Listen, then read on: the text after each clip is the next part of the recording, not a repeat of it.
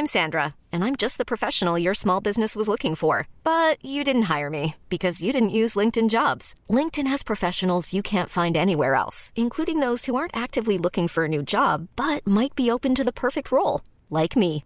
In a given month, over 70% of LinkedIn users don't visit other leading job sites. So if you're not looking on LinkedIn, you'll miss out on great candidates like Sandra. Start hiring professionals like a professional. Post your free job on linkedin.com/achieve today. There's never been a faster or easier way to start your weight loss journey than with PlushCare. PlushCare accepts most insurance plans and gives you online access to board-certified physicians who can prescribe FDA-approved weight loss medications like Wegovy and Zepbound for those who qualify. Take charge of your health and speak with a board-certified physician about a weight loss plan that's right for you. Get started today at plushcare.com slash weight loss. That's plushcare.com slash weight loss. plushcare.com slash weight loss. Hey there, it's Michelle Norris. I'm host of a podcast called Your Mama's Kitchen. When I travel, I'm usually looking for a way to find a taste of home when I'm not at home. And one of the things I love to do when I am at home is entertain. And Airbnb allows me to do that. When I was in California recently, I rented a house that had a great kitchen. And when we were sitting around the table, we we're all thinking, we're in someone else's house. Someone could be in all of our homes as well. If you have a home, but you're not always at home, you have an Airbnb. Your home might be worth more than you think. Find out how much at airbnb.com/slash host.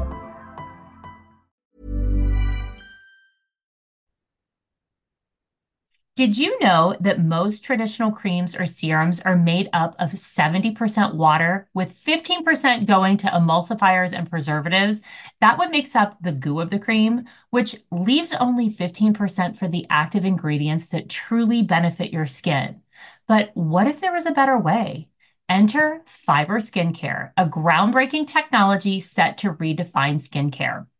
Fiber Skincare harnesses nanofibers, tiny natural fibers 500 times smaller than a human hair. Their scientists have been working on this technology for the past 15 years and just a year ago achieved a remarkable breakthrough, encapsulating active ingredients directly on these natural nanofibers. The result? A formulation free of water, emulsifiers, or preservatives, meaning the active ingredients are not just pure, but are five times the concentration of most creams or serums. Their first formulation is anti wrinkle, and it's not just effective, it's fast. Upon application, your skin feels tighter in a mere 10 seconds. That's right, you can feel the difference almost instantly. But that's just the start. Over the next seven days, these concentrated actives unfold their full potential, clinically proven to improve wrinkles by 19.4%. 19.4%. I said it again. It's worth checking out the Instagram Fiber Skin, F I B E R Skincare, to learn more about the technology and how it works. You might have seen some viral videos of the mask's disappearing effect. It's easier to apply than by wetting your face, applying the patch, and removing it. The nanofiber, which contains the active ingredients, disappears into your skin quickly. Experience the transformation for yourself with their two day trial pack, a precursor to the seven day program that promises not just results, but a revolution in your skincare routine. And with their tighter skin guarantee, your satisfaction is not just expected, it's assured. If you try the seven day program and your skin doesn't feel tighter, you'll receive a full refund, no questions asked. They have clinically tested the program to be most effective if you use it one week on, three weeks off. But we understand that everyone's skincare routine is different. That's why if you sign up for their monthly program, they will send you the monthly pack to remind you. You can pause or cancel at any time, giving you control over your skincare journey. If you want to try this revolution in skincare, go to fiberskincare.com and use code BACK for 15% off. Again, that's fiberskincare.com code BACK for 15% off. Baby, let's just dance, dance. Let's just dance, baby. I just wanna dance, dance, dance, dance, dance. Can you feel it? Can you take it? Can you come and breathe it? All of this electricity, do it right now, right, right, right now. Turn the volume up, loud, give me your electricity. Hey bitchettes, welcome back to the Barre. This is bitch number one, Christi. Bitch number two, Kelly. Oh boy, Kel. Before we even start, let's thank our Patreons or our patrons. Say it wrong every freaking week. every freaking week. I just can't do it. I'm a dumb bitch. What can I say? Uh, but these are people who went over to patreon.com slash back to the barre and joined our Patreon.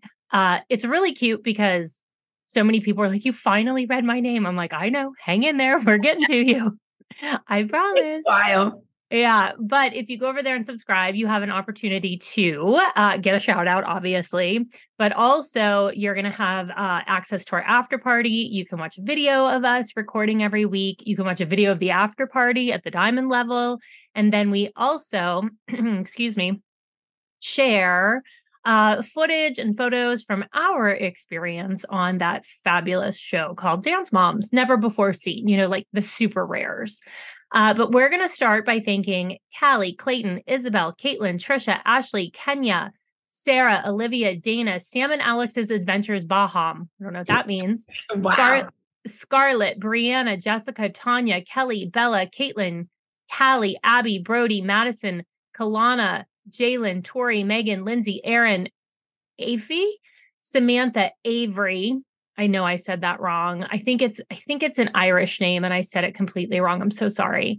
Abby, Demaryi, Madison, Kenzie, Brianna, Saskia, Aaron, Ashley, Liani, Kylie, Gwen Lillian, Mia, Jasmine, Olivia, Brittany, MB, Madison, Dylan, Laura, Nia, Morgan, Peyton, Taylor, Angela, Marina, Lexi, May, Sarah, millions, million books to read. Oh, that's cute. Kaylin, Ariana, B, Lydia, Emily, Ariana, Abby, Live Lakes Movies, Christina, Heather Rock, Brooke, Carolyn, Cassidy, Janice, Isaiah, Katie, Lizzie, Paige, Kayla, Kelly, Emma, Ca- Casey, Liam, Carrie, Jillian, Ria, Kelsey, Hunter, Alicia, Kennedy, Cam, Tyler, Abby, Rianne, or Ryan rather, Bobby's Hop, Bobby's Bobby's, Maria, N- Nikia, Charlotte, Jasmine, Nicole the Great, Gina, Christine, Isabel, Taya, Katie, Harrison, Rosalind, Selena, Tiana, Hunter, Sierra, Madison, Taylor, Colt, Brianna, Izzy, Violet, Raven, Amy, Calder, Jocelyn, Megan, Aaron, Sammy, Shanab, Julia, Lauren, Jessica, Aaron, Emily, Isabella, Brianna, Sierra, Abigail, Blair, Crielle, Brandy, Maddie, Adriana, Allie, Jackson, Lulu, Stephanie, Mackenzie, Allison, Brianna, Mandy, Mario, Natalie, Joanna, Allie, Alexa, Tori, Catherine, Haley, Blair, Emily, Car- uh, pardon me, Kimberly, Caitlin, Sam, Holly, Abby, Andrea, Gabby, Bailey, Julia, Kaylee, Kat, Kat, uh, Stephanie, Alexa, Annalisa, Anna, Annie Elizabeth, Milla, Samantha, Katie, Nicole, Brannon, Jen, Kevin, Jillian, Amanda, Alex, Alexa rather, and Violet. I was trying to get an extra an extra page in there, you guys. Yes. I Trying to get there, trying to get there. I am, I am. All right, Kel. what you drinking? I'm boring today because I was running late. You didn't seem to care that I was running late. I'm I don't care. twisted tea. Am I twisted? I didn't get that twisted tea mug. I did. That's not fair. Thank you. Yes. And I love so the handle. yeah. I am so jealous. Yeah. I'm jealous, just like I'm jealous of bus driver Steve and Wine Oh. Gosh. Uh, look what I'm drinking. Okay. High noon. Oh, you're exciting. Yeah. Which one should I drink? Should I drink watermelon, pineapple, or black cherry? You pick. It's Kelly's Pineapple. choice. Pineapple? Okay. I'll drink pineapple. All right. Well, so we got a lot of uh lot of people who were very invested in your bear story. Oh, really? oh my god. How many people sent the news story that a bear was caught swimming in Florida so they thought when it left your yard it went for a dip? well, when it left my yard, it went to my grocery store. Nuh-uh. Publix. Yeah. It was hungry. I have videos of it um out in front. Like people were standing there trying to go outside to their cars with a full cart of groceries, and he was like out right in front of the doors. Oh no. like I could ride my bike to the grocery store, so it's close. But Yeah. Are you sure it's the same funny. one? You what? Are you sure it's the same guy? Yeah. Yeah, Hey. I think so. But um, yeah, how funny is that? Yeah. Well, everybody was very just, just concerned. FYI that I I because I kind of had a hangover that day. I kind of thought, Yeah. well, maybe I was like seeing shit, but it definitely was spotted in my neighborhood by three other people and at the grocery store. So Kelly. I'm not that hungover. I don't think hangovers cause hallucinations. I don't. You never know. Uh, What, what would you think it was real if you walked? I mean, condo association. It's I live in the freaking woods. yeah. Although the other day I was hungover and I forgot I forgot how to park my car. Not park it, but like I was looking at the gear shift and I'm like, how do I park this? Wait, I press this button. I was so confused. Why were you hungover? Yes. Uh, yeah, I feel that way sometimes when I drive. I'm like, like it's pretty dangerous.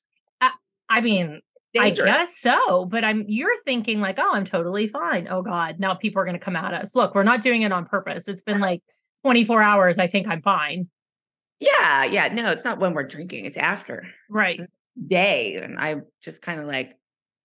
Yeah. I'm like, my But I My- wasn't. It was really a bear.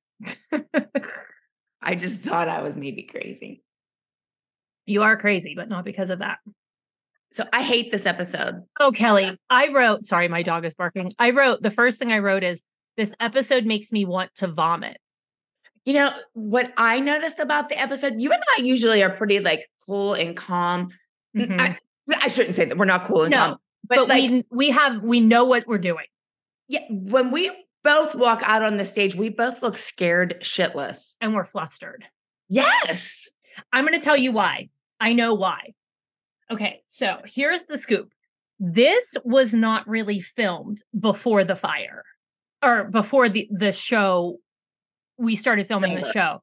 We filmed this at the end of the first like batch of episodes we filmed. So Abby had been going fucking hard on us already for those beginnings of season 3 she was being brutal to Chloe because she was so mad that she won nationals.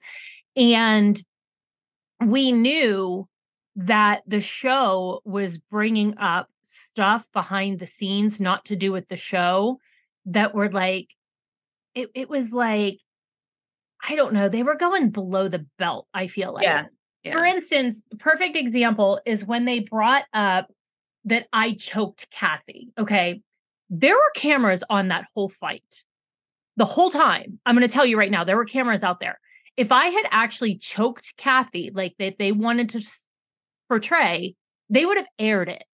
But instead, they were perpetuating this rumor that had gone on and to put me in a really uncomfortable situation. That's just one example. So I think whereas in the past when we had a reunion show or we did other specials, it was stuff that had been aired. It wasn't like meet and greets and jewelry lines and what's your relationship like and uh, you choked Cathy. It was like coming at us from a really dirty place and Abby had an insane amount of control and power at this Yes. point. I, that's what I remember so much. was, like, Yes. she was like almost co-hosting it. Yes. And she was very arrogant about it. And she knew whatever she said was going to be portrayed the way she wanted it. And that's where we really started to lose any sort of ability to direct our own narratives. And I think we knew that. And that's Yeah. why we came out so like flustered. I I was so fucking flustered and upset this entire episode. My blood pressure was probably Oh, yeah. a And- bazillion. And I still didn't even know if I was coming back or not. Well, no, you had come back at this point because we filmed it after. We filmed it in December. We had started filming in September. Oh, This was filmed in New York. At the end, like, remember when the kids went ice skating and they weren't supposed to be ice? Well, no, that was when Asia was there. We were in New York when we filmed this because we stayed at the Yotel. Remember the Yotel? I remember the hotel. Yeah, that was That's that was crazy. We can tell you about the hotel in a little bit. Yeah. Uh, but we had stayed at the hotel and it was Christmas time, so we knew that you had come back, but we had to pretend that you didn't. okay. And I just remember, I definitely know we filmed this in New York because I went out with pizza for, Ho- or went out with Holly for pizza after we filmed. It was really late. And I sat there and I sobbed. Like I just sobbed and sobbed and sobbed because I, I was a wreck after this episode. Yeah. Yeah. I hate it, I hate this too. I mean, look, here's how I feel about it. I'm going to be totally honest. I couldn't even watch it in its entirety. I had to fast forward or skip parts where I knew, like, I would just read through the notes because we have somebody who uh, sends us notes. I read through the notes, so I have a gist of it. I could not bring myself to watch it because it made me physically sick. Yeah. I hate this Mm. episode. It, this, if this is an indication of how it's going to be to watch seasons three and four, I know. I don't know how long I can do this bad. podcast. What? I said I was pretty bad in one and two. No, it no. What what's worse about season 3 is how awful Abby becomes. She Yeah. becomes awful.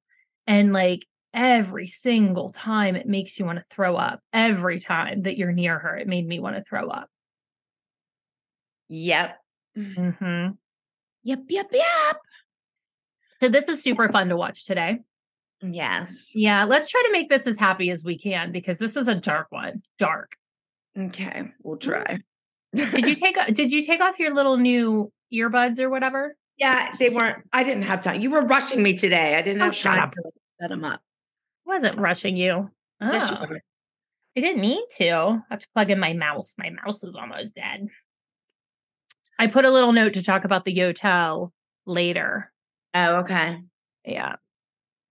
All right. So this episode is called The Smoke Before the Fire. Or make Christi vomit. oh, I hope this tea don't make me cough the whole time. I'm so jealous of your little tea. Yes. I got one and you didn't. Yes.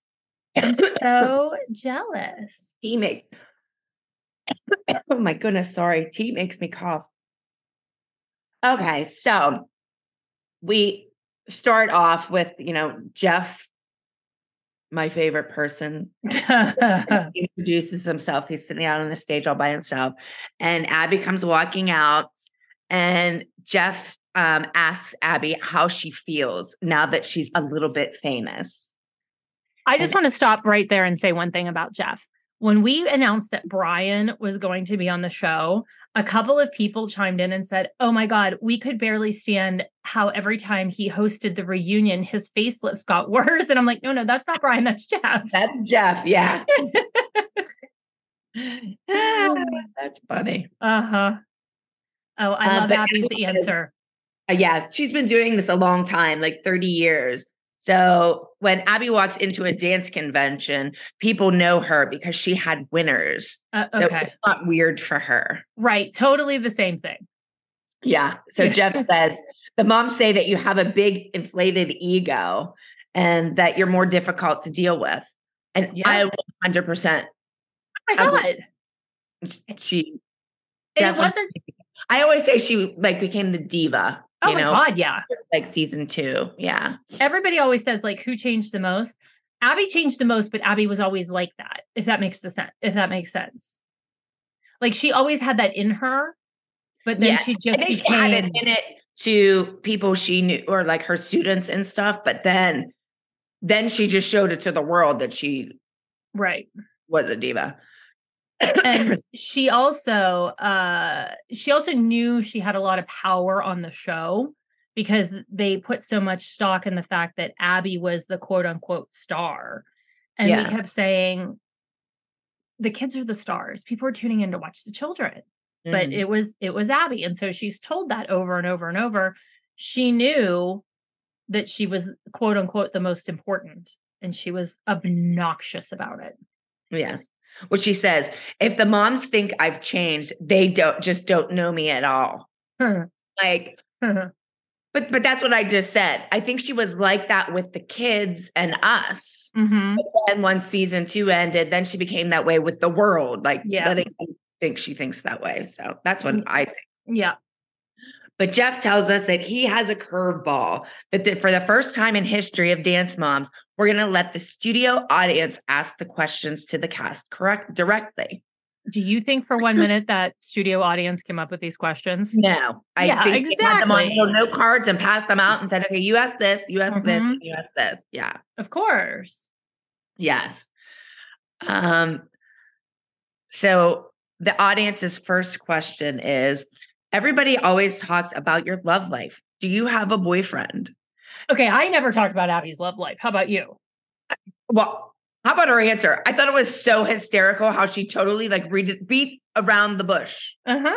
Well, you know why? It was that time that they had that stage paparazzi shot shoot with her and she John. Oh, No, it okay. was John. Yeah, and but she then was- she rented somebody the next one time, didn't yeah, she? yeah, she rented people, but uh for photo shoots. But no, this was John and she like had him posing with her and she had her hand on his ass, which I have to remind him of that. I have Well, to be like, "Hey, John, because Abby would have did anything to be with John. I know, but it's also funny that I think that because they had that stage shoot and she just wanted the opportunity to like let everybody who watched the show know. I swear she like made them ask her that. Mm, Probably. Uh-huh. Probably. Yeah.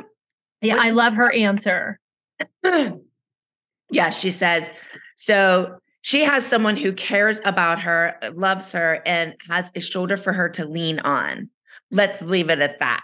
Well, I'm really good friends with John, and John cares about me and he loves me. He tells me all the time because that is how he is as a human. He's very like like spiritual. I love you. He says I love you every time we hang up because he's Yeah. that way.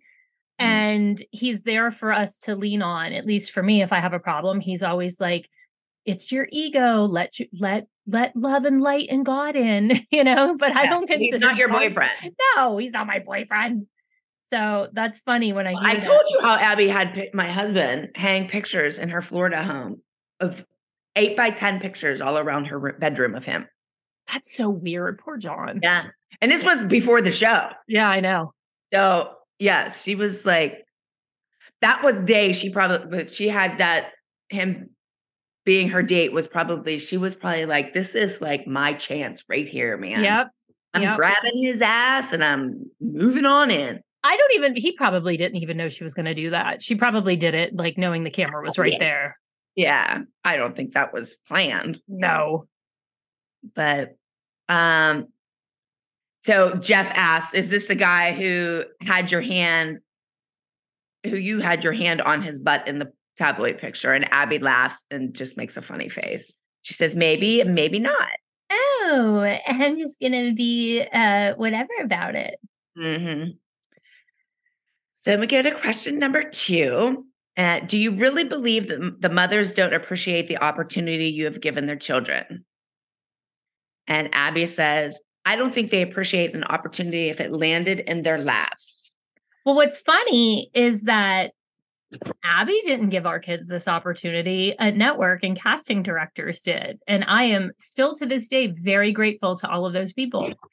I, I am very grateful too, and I think all the children are. But you know, does anybody ever ask if Abby's grateful to our kids? hmm Because it wasn't just her that made the show, and it wasn't just us. Like we have to be thankful for Abby. Sure. should be thankful for our kids and us.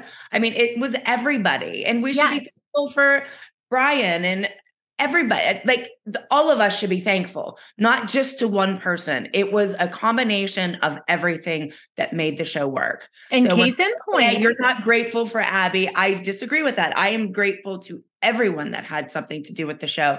But is Abby grateful to us? Uh, well, no, because she tries to get rid of us all the time. And what's funny about that is that after you and I left, how many people have told you? And look, people continue to watch that show, but how many people have told you that after we left, the show was never the same? They stopped watching, it got uglier.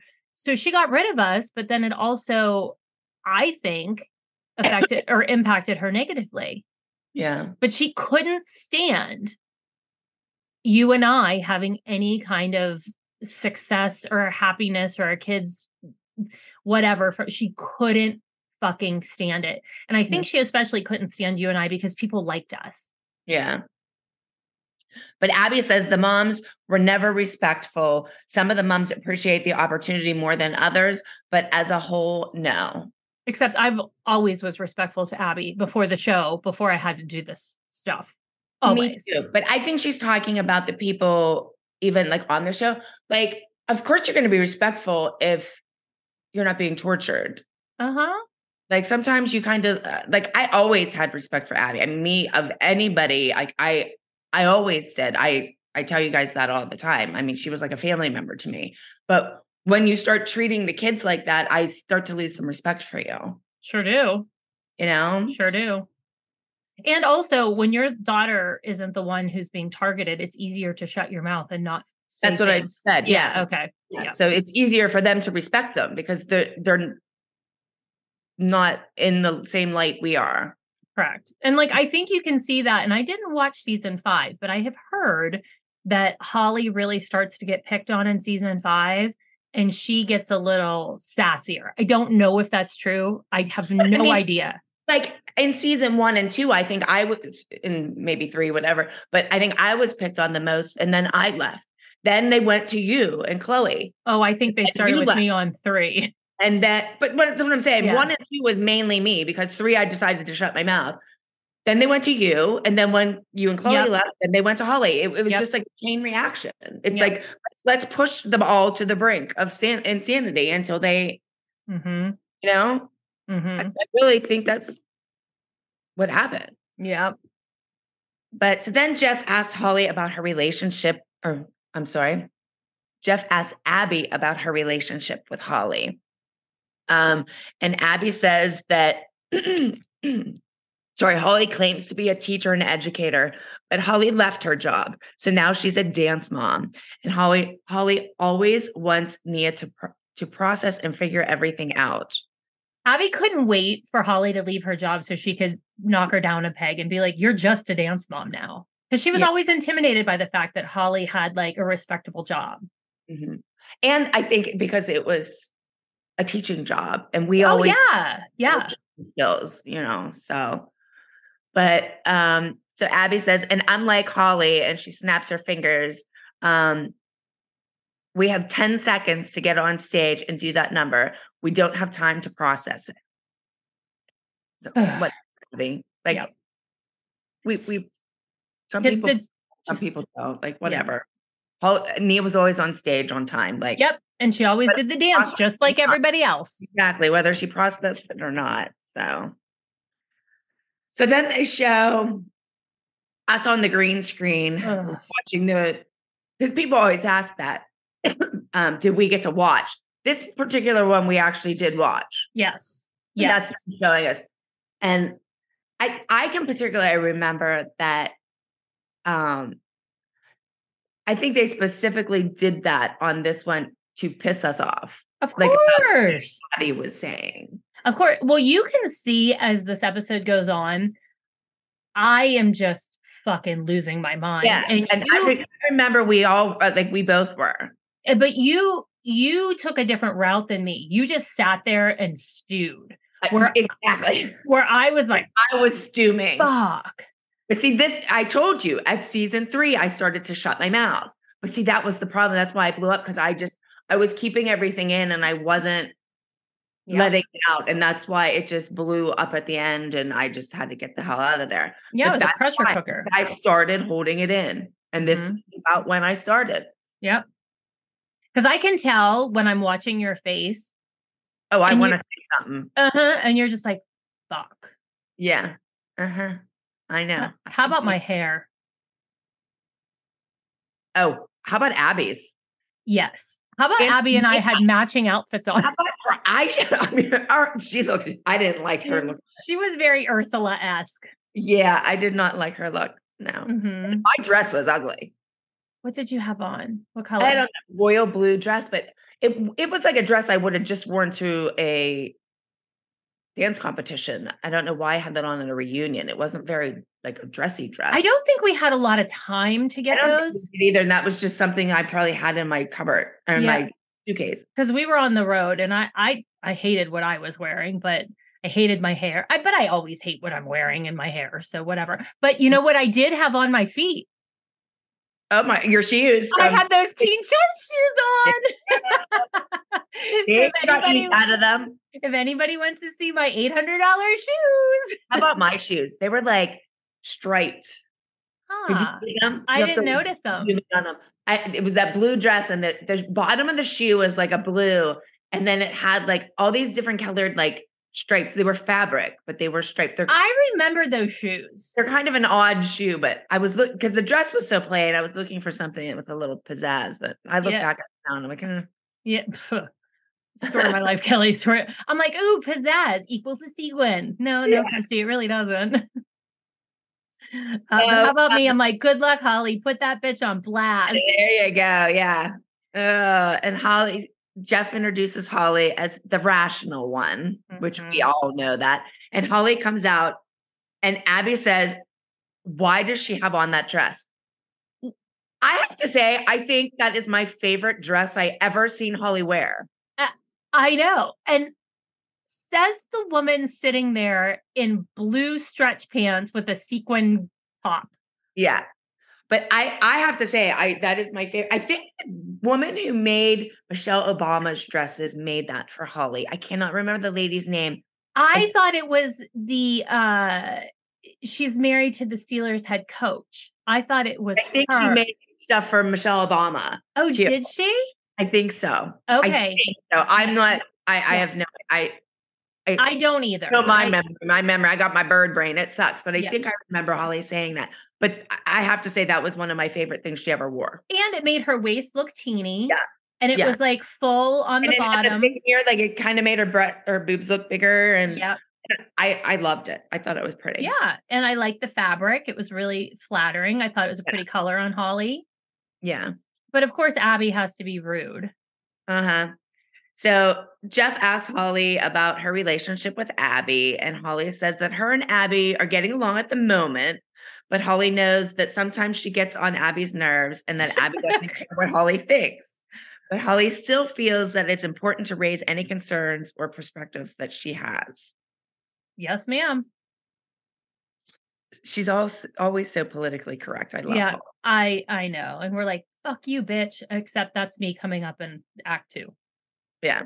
So Abby says that I just wanted the audience to know that even when, even though Holly may be angry, upset, or think that I was, I crossed the line or something, that Holly really has a ladylike way of saying it. She's diplomatic. We all know. yes.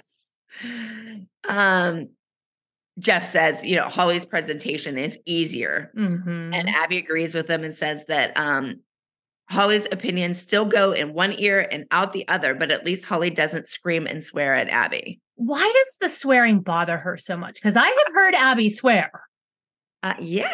but Mm. she pretends on the show that like our swearing is it, like like Yeah. a seven deadly sin. Yeah. Yeah. It's the eighth deadly sin. She acts like our swearing is just the worst thing to ever happen.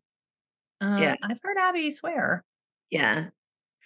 So Holly agrees with Abby on that. And she says, you know, that she doesn't swear, swear and she doesn't scream, but she was raised to respect teachers.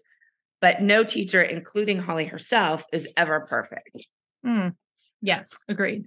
Especially when they're cruel to children. um, Holly says that it was dis- disappointing that Abby left over the summer, even though Abby did great things professionally on her own. Um, that our children missed Abby. I was Holly, like, speak for Why yourself, would you say that? Yes. Uh, and Jeff asked Holly, "Do you think that Abby got a big head from being photographed in the tabloids?" And Holly says that she thinks that Abby always had a pretty big ego. hmm And Abby thinks she's funny because she says, Well, my hair is big too. I have big hair too. Remember how she always used to tell the makeup people, big like Delta Burke, big Uh, like Delta Burke. And I'm like, dude, that was the 80s. like, we're in 2011. That was 30 years ago. Yeah. Settle down, Delta. So then Holly says, or I'm sorry, that they audience asks a question and they say, Holly, which of your fellow dance moms made it made being the rational one the most difficult for you?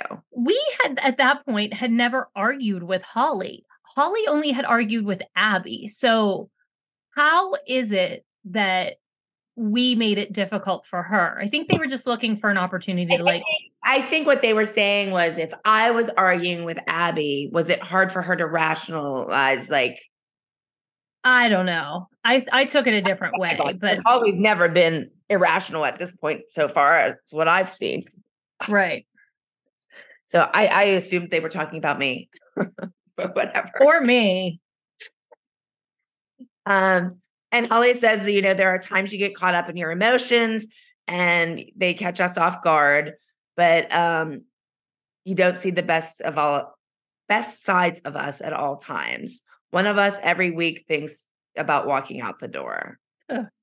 And there, as Abby says, you know, that's her politically politically correct answer, not giving a name. Um, who do you think she would have said? I'm thinking me. See, I I would think me. Or maybe both of us. Yeah, I she would probably say both of us, but I think at this point of the show, I would probably say me because like a couple weeks ago, she just saw me in a dumpster. I might have Still there in the dumpster. you leapfrogged over all of us with the dumpster. Mike rationalized me, get out of the dumpster, and I wasn't listening. I'm She I'm- was she looked at you at one point. I don't I'm certain this didn't air because it totally breaks the fourth wall. And she's like, Kelly, you were being filmed in a dumpster and you were really gonna hate this in a few months. Get away from the dumpster. I know. My favorite part of the dumpster, I have to say, I I don't know if I said this, but you know those old lawn chairs that like folded in threes? Yeah. There was one in the dumpster, and you had it like set up, like barricading you, like you were at a school science fair, and that was your poster. You were hiding behind an old tanning chair. get away from those people. Me, my friend. And this is before Uber, so like we couldn't get cars, and you're like, "Call me a taxi." And like, just get me a ride. I had no idea where I was. Mm-mm. Like Uber, you can like say they can see like you can do Yeah. with your location or whatever. Like a taxi or something like that. Like I, I had no idea how to tell them where I was. No, And this- and we were like in that back alley kind of thing. Yes, yes. And Yeah. and this was back back in the day. LA used to be really hard to get a taxi in. Oh, I yeah. stood outside of a oh, uh this is another story for another day, but when Melissa and I were at that agency and she rolled in with all of her Target bags because she was worried that I was going to talk to somebody about something that she needed or wanted to be part of. And we stood outside for a good 30 minutes trying to get a taxi. Yeah. It's terrible. Of me getting a taxi. Yeah. But- No, none. Oh boy. So here we go. To drive me home either. But so uh Jeff thanks Holly for taking her turn in the hot seat. And you know, everybody cheers. And Jeff uh tells Abby about the moms doing their meet and greets with their children over the summer. And we did not include Abby. And Abby says that the moms weren't doing meet and greets without her. They were doing it behind her back. Okay. Now hold on a second. Do you remember who did the first meet and greet? I thought it was her. It was. It was her at the was- studio. it was supposed to be donated. The remember it was supposed mm-hmm. to the money was supposed to be donated, and I don't think maybe a mm-hmm. dollar was donated. She it was at the studio and she had said, or whoever put it together had all the kids there. They collected a gazillion dollars and said it was for the ALD scholar ALDC scholarship fund. And we were friends with the treasurer at the time. And she's like, that money didn't go into it. Or she said, we're not going to see Yeah, that the money. president said it didn't go into it. Yeah. And And- so you and I said our kids aren't doing it. Yeah, because she's lying and stealing the money. Right. And so when we said our kids weren't doing it, and I was like, why don't we do our own? Why are we doing this for Abby? And Yeah. that's when we were like, we'll do our own stuff. Yeah, Like, why would we give Abby all of that money, especially if she wasn't doing what she said she was going to do with it? yeah, And Yeah. so when she talks about this, and she's like, a meet and greet is after you purchase a ticket to the show, you go see it, and then you go to the stage door, and the cast comes out to meet and greet and take pictures with you for free. I thought that was going to the stage door. yes. I, I was gonna say the same thing. Like I have that in my notes. Like Mhm. we always did that in New York. That wasn't called a meet and greet. No, it was you just went that to was the just same see the see the cast when they come off out of off the stage. Like She was the first person to do it, and she was the first person to call it a meet and greet. And she was the first person to charge for it. She was just pissed that we were doing it and not giving her the money. yeah. Well, she wanted us to have invite her, and she did them with you guys. Not me. I Well, never did once. the other ones. I never did one with her, but I it was after I was gone, I think. But I Oh no, you were they there. went to like Australia and shit together. I never once ever would do a meet and greet with that woman because she would do them with those kids and collect billions of dollars and give them like 500 bucks. And I was like, they're not coming to see you, they're coming to meet the kids. Yeah. So when she talks about selling kids Again, zoo, like I said in the beginning, they were there to see everybody. It should have been split equally. yeah. But what I I'm saying thought, is like, like Abby shouldn't get the whole chunk. It should be split equally between whoever is doing the meet and greet. Well, that wasn't what was happening. And I'm pretty sure she got arrested for that. So, you know, what I'm saying isn't wrong. Yeah. I don't know. But so, you know, Ab- well, we said that, Abby. Oh, yeah. Here's my mm. favorite. So, what have the moms been doing? They're selling their children. It's like going to the zoo. You pay money, you go into the zoo, you watch them in a cage, you take a picture of the animal. It's exactly what she did. Okay, but yeah. I'm I'm I'm just gonna keep my mouth shut. I'm taking on my season three attitude and keeping my mouth shut. Well, it, then Jeff's like, What's wrong with the moms making a few bucks? And she's like, The moms are already making a few bucks. Abby, uh, I, we can't really talk too much about contracts, but let me just say, They were not Why- in the contracts. Uh no, not even close. And Yeah. if we had opportunities to capitalize on the major success of the show when everyone else was capitalizing except for us, Yeah. why wouldn't The we- producers, the creators? creators, Abby, everybody made money on the show but us. Yes, we made money, but mm-hmm. very, very little compared to everybody else. Yeah.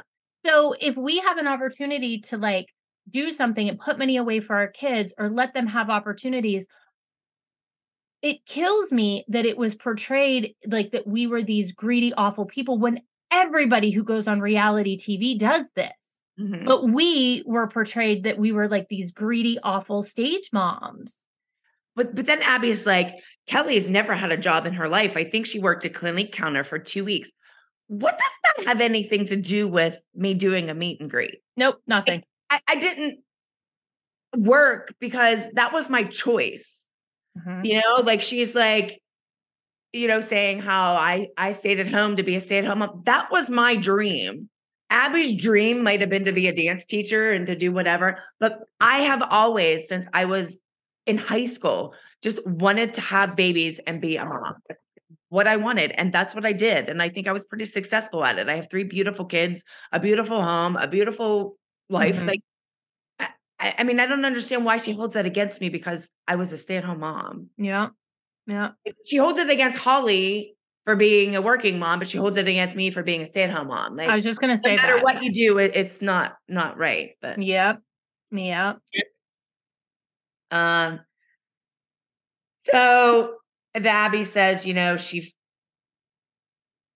feels like that she's never going to be able to please me, and that I just will let my kids be mediocre, and that Brooke and Paige are blessed with a talent, and that I'm wasting it and not letting them use and pursue their talent. Um, she doesn't agree with my parenting. Well, I mean, that's fine, and that's Abby's opinion. But as a parent, I don't think forcing my children to do something is correct. I've always asked my kids what they wanted to do. If they wanted to do it, when Brooke was six to eight and she was wanted to dance, I worked with that child every single night. When she I just- started doing it, like like you you can't force your children to do something they don't want to do No. or no. that they're not happy with. And I don't even think it was that the children, my kids didn't want to do it. They wanted to do it, just not in the Right. Environment that they were in. And Yeah. environment wasn't a good environment. So as a parent, why would I push them to do that? And if you are pushing your kids, your kids are never gonna they're never gonna do the like they're never going to try to their fullest potential. Yeah, but if any parent had their child in a negative environment, wouldn't they want to take them out of that? I mean, what parent wants that for a child? I would rather my kids work at McDonald's than to be on Broadway if it meant that they were going to be treated better. Do you know what I'm saying? Yeah. Like I think Abby, do. you're star, you're on TV. Yeah, but like you're totally like knocking down Yeah. everything they've ever believed in and well, later on, Jill's going to talk about therapy, and it like is referenced as a joke, and I'm like, you're not fucking joking. like, yeah. Oh God, here we go. This is this this set me over the edge. So, question number five. They say you wrote to the editor saying that Christi was pimping out Chloe. Did you write this letter? Can I read the letter? Because I don't think people know the letter. I don't think I know the letter. I do because the minute I saw it, because she printed it, this was somebody who used to recap Dance Moms, and she was a big fan of the show, and she liked the girls, she liked us, and she was a pretty fair recapper as far as like holding us all accountable. It wasn't like she was anti Abby, like she she went for all of us. And so Abby wrote this letter because at some point she talked about how she was excited that Chloe won nationals in season two. So Abby that summer wrote, her name was uh, Lori Aiken or Akin rather. And she wrote, Ms. Akin, please write about Christi Lukasiak pimping her daughter Chloe out to make a quick buck. Check out her upteenth meet and greet somewhere in upstate New York the first weekend in October. And don't forget to bring your $106 to meet them. That's the price for you and 500 others will pay to spend an hour chatting with Chloe. I think you get a t shirt, which costs $5. I'm not the bad guy. I've been teaching dance for 32 years. Chloe has been my student since she was two and a half years old. It was a goal for her to appear on the cover of the annual dance concert program. This year, she wanted paid. If Chloe didn't continually miss class and come late and leave early, she would be an amazing dancer. Or should I say, the dancer I could create? Her mother's constant negative remarks about me personally and my craft have taken a toll on that child. Chat with any of the ALDC faculty members, and they will tell you just how much Chloe has changed since the show started. And don't miss out on the new show, Abby's Ultimate Dance Competition. I'm sure Christi will have her nose out of joint over this one. Okay, where Yeah. should I start? Go ahead. First of all, what I'm going to say is you did it all over the world with the other kids, Abby. So hot calling the kettle black. Second of all, uh, what's funny is that with the dance concert program book about how she wanted to put all of our kids on it, it was Yeah. because she was selling them for a profit. And we said, if you're selling them because people want them because of our kids, you should give the kids a cut. We all said it. And then everybody else kind of, except you and I, everybody else was just kind of like, well, you know, it's her program book. And I'm like, right. But she's selling them to people around the world who want this because of our children. Yeah. So, and then that's when she started to make sure our kids wore ALDC logo every, like dancewear everywhere. And then she sold it because they saw Chloe and Paige wearing it. You know, it became this, they were walking billboards for her, but they Yeah. got nothing out of it. So she's talking about us pimping them out, at least with and and we go on i go on to at least talk about why you had to start charging for meet and greets because it was out of hand like we did a couple of free ones do you remember it was Yeah. wild Crazy. you Yeah. couldn't do it Yeah, There had to be some kind of rhyme or reason to it or whatever. and we what had to oh, we had to hire security plus we had to pay for the venues and the travel um did we make money off of them sure but again we weren't being compensated fairly like this was an opportunity for us to make money off of the show Well, it's kind of like whenever you, they're musicians, you hear that's how they make money is when they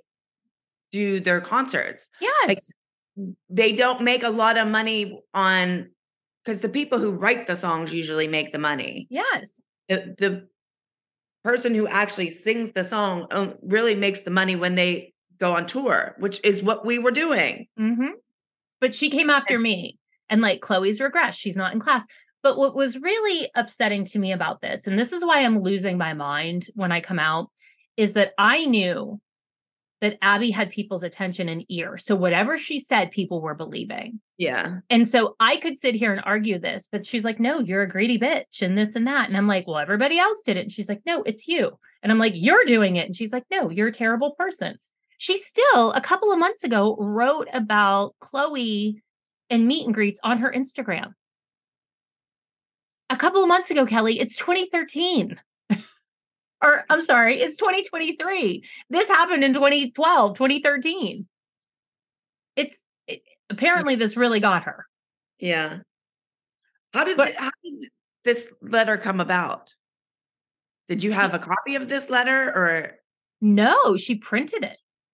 Oh, Yeah. I mean, how do you not print this? It's fucking crazy. And you're like, oh, wait, hold on.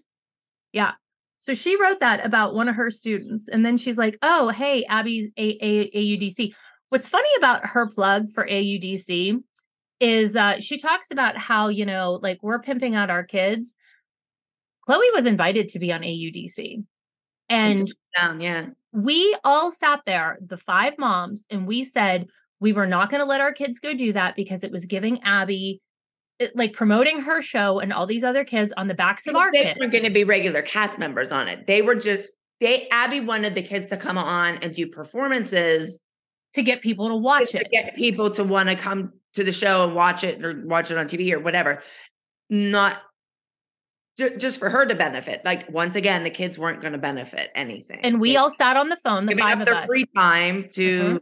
Go there and film. and we said, as a group, we collectively said we're not going to do it because it's unfair to the children. And so when I was asked, because they wanted Chloe and Maddie to do Black Swan, and so when I was asked to do it, I said absolutely not. Melissa went with her kids. I think Jill did too. Actually, I don't know if Kendall was on it, but I know Melissa went. And then Jill was like, after the fact, she's like, Well, Christi, it's a great opportunity. And I was like, Jill, we all said no. Yeah. Yeah. I don't know. But that was the kind of shit that we all. always dealt with. We would all agree, and then somebody would change their mind. Yeah. Not me. No, we were the only ones who were like, no, no, no, no, no, no, no. And that's probably why we got tortured. Exactly. That's exactly why we got tortured. Because I guarantee you, Uh-huh. if I would have walked in the studio every time we did a meet and greet and handed Abby 10 to 20%, she would have had no problem with it. Mm, Yep. Okay, so now Jeff invites you to come in. Yay. Oh. And I, how about you and Abby kind of match? I said that. I wrote, oh my God, we match. It's in Yes. my fucking notes. Kelly, get out of my brain. I'm like, ew, Yeah, Ew. me too. you guys should have coordinated that. hmm And I wrote, I didn't even watch any of this. I had to skip this whole part. I couldn't watch it. It made me viscerally sick. So Jeff asked you how you feel about Abby. How long you got, Jeff? And you're like, because we were listening in the green room, you're not surprised that Abby said those things and that Abby makes things up in her mind and doesn't bother to find out if they're true or not, or even ask the questions. so that's her perspective of reality. And the reality that we or everyone else knows is completely different. Mm-hmm. Um, and you say that Abby tells the moms every day that Abby thinks of herself as God.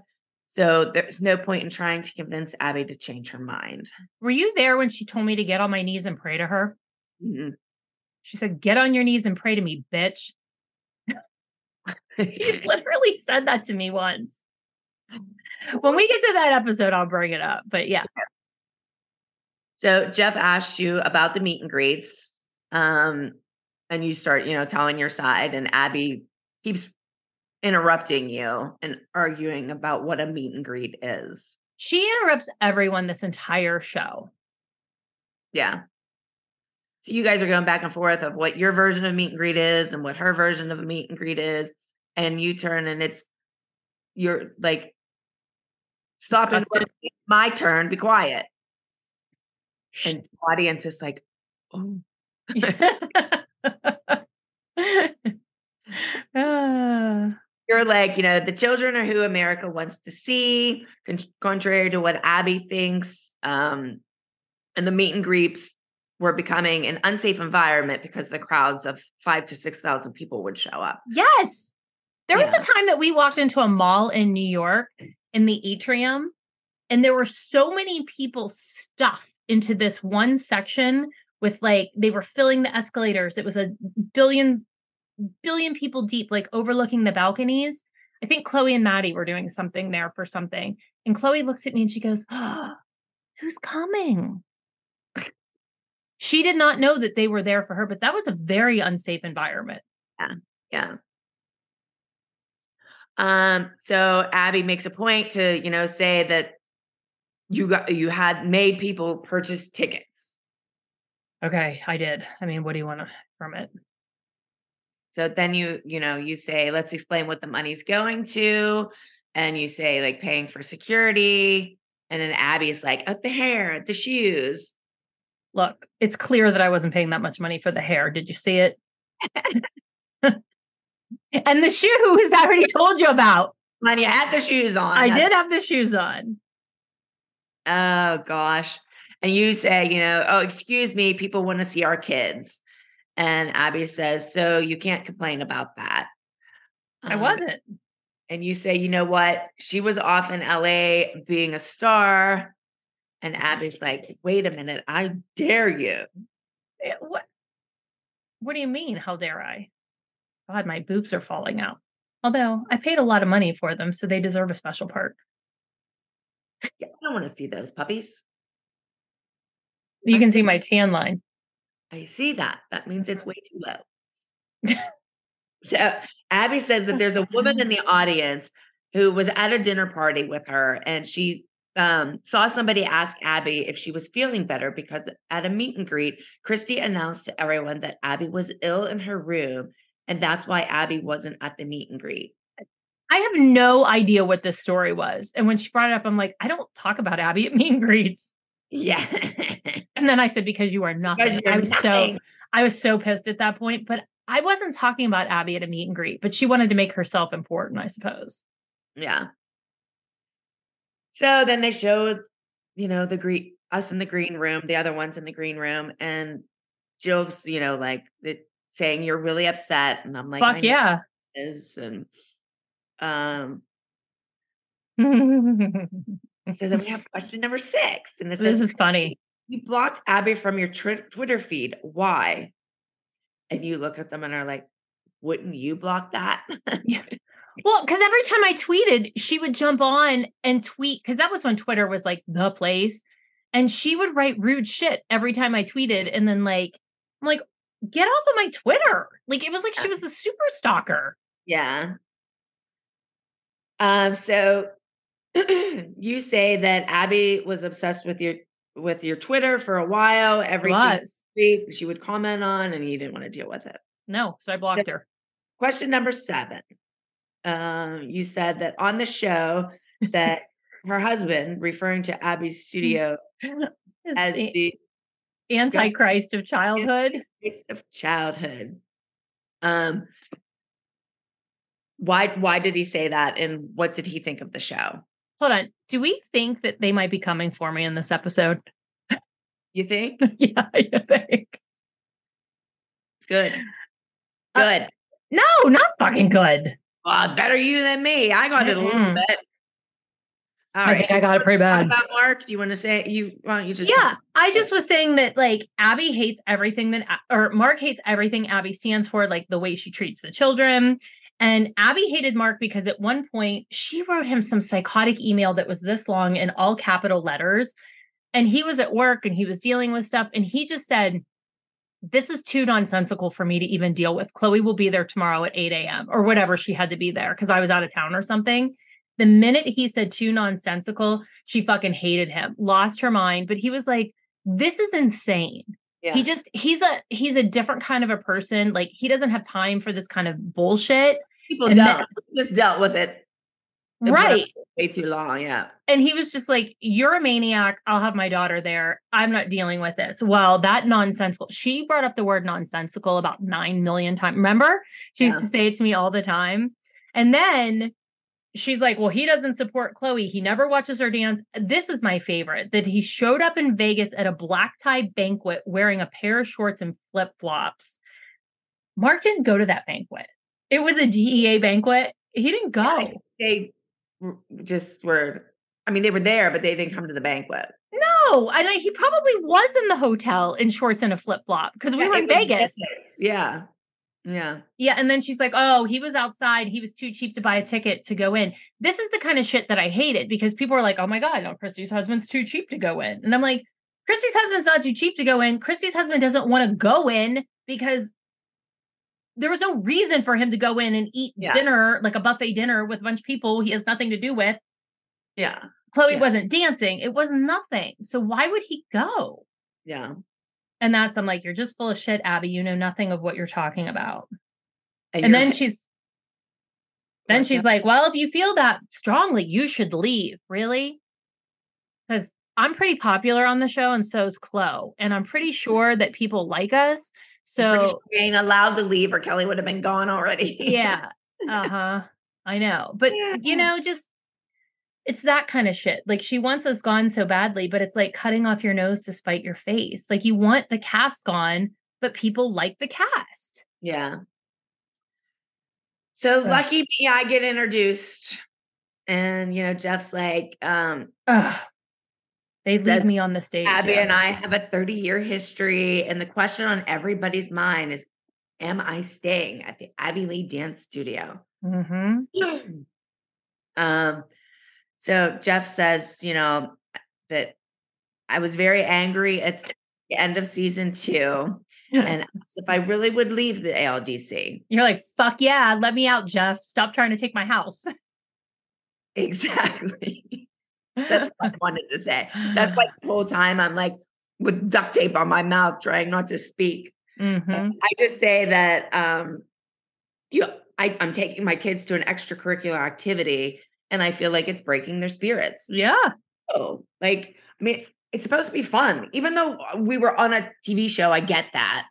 But It was miserable. It was so miserable.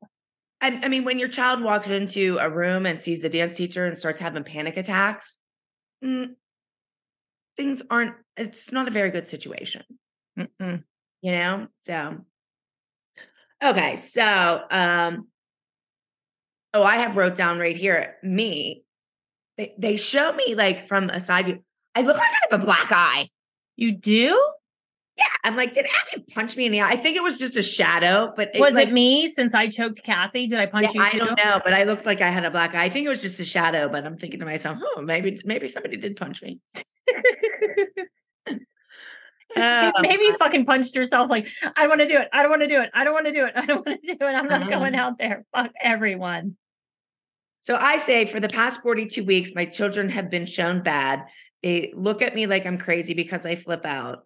But how much do you think I can take? It's it's true. It is true. It's like it's so bad. 42 weeks of that is a long time for every single week.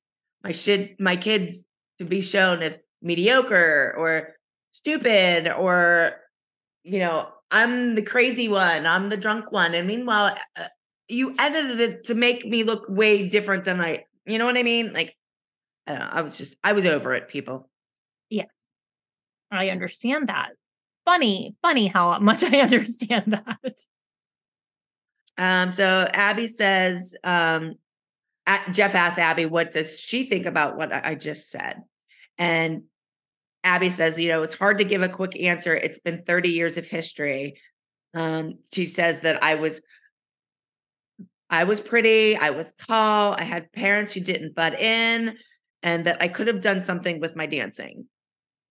And You know- that's great for Abby to want to live that dream for me, but I didn't want to do anything with my dancing. I wanted to be a mom. What is wrong with that? And Why did she hold that against me? I don't know, but you know what else I find really interesting about Abby is that she always puts so much weight on pretty. Because she says it about Kendall. She's, Okay. yeah, and she's like, they're pretty. Yeah. What about who like they're smart, they're talented, Caring. they're yeah. sweet, they're, you know, uh, why is it oh like it's almost that she's obsessed with like who is pretty. Okay. Yeah. I don't it's it's I find it very weird. And I didn't realize it until I went back and started rewatching the show. And I'm like, why is she always talking about who's pretty? Yeah. And honestly, Brian said this last week. Like when you looked at all those little faces when they were little, they were all just like these sweet little perfect angel baby faces, you know? Yeah. Like I, I, I- think it's I think it's weird, but I also think she's a nightmare. So whatever. So Jeff actually stood up for me at this point. He's like, so he points out like what being a mom is was my choice. Like, why does she hold that against me? And Abby Mhm. says, I carried Brooke on my hip until she was nine. Brooke was a star. Um, she um, had a close relationship with Brooke, but now Brooke doesn't want to work. Brooke is selfishly taking up a spot on competition team. I, I don't know how she could say that about Brooke. I mean, Brooke was there every single day, the same amount of hours that everybody else was there working. Like, Mhm. So was everybody else. I mean, Brooke maybe asked for two days off the entire time to go to a school dance. But it's also you're taking a spot away from somebody on the competition team. But no, Brooke auditioned and she made the team.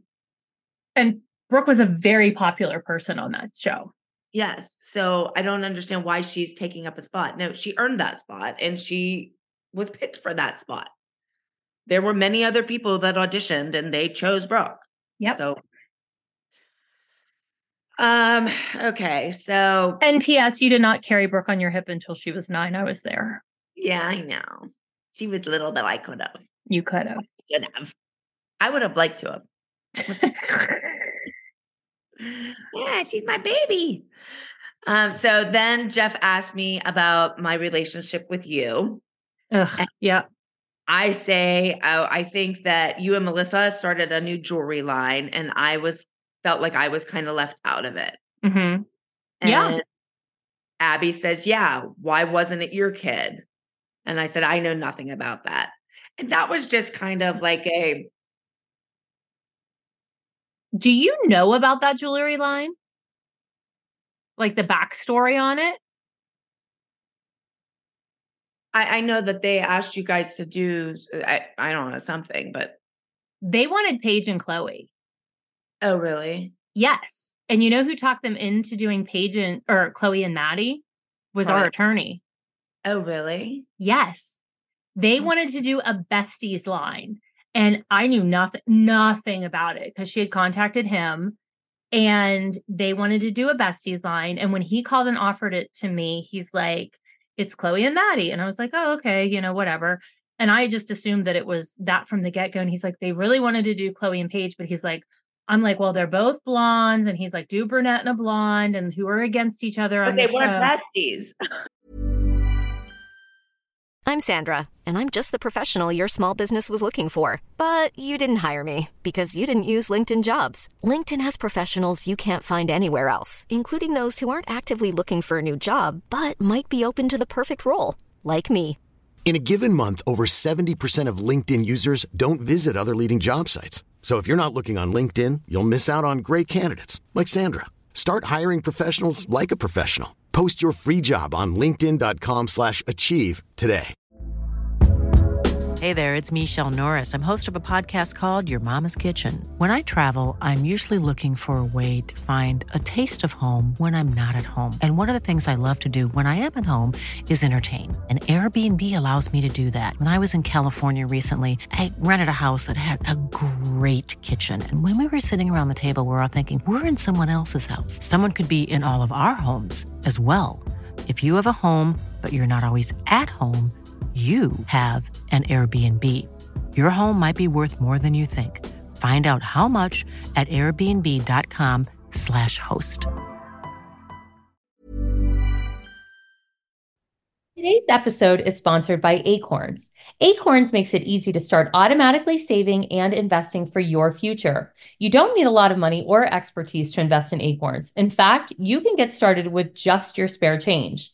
Acorns recommends an expert built portfolio that fits you and your money goals, then automatically invests your money for you.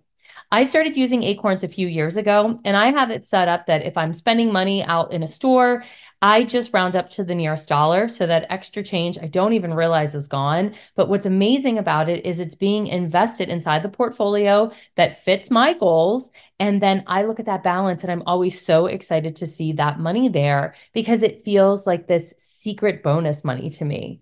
And you can start investing too by heading to acorns.com slash barre or download the Acorns app to start saving and investing for your future today.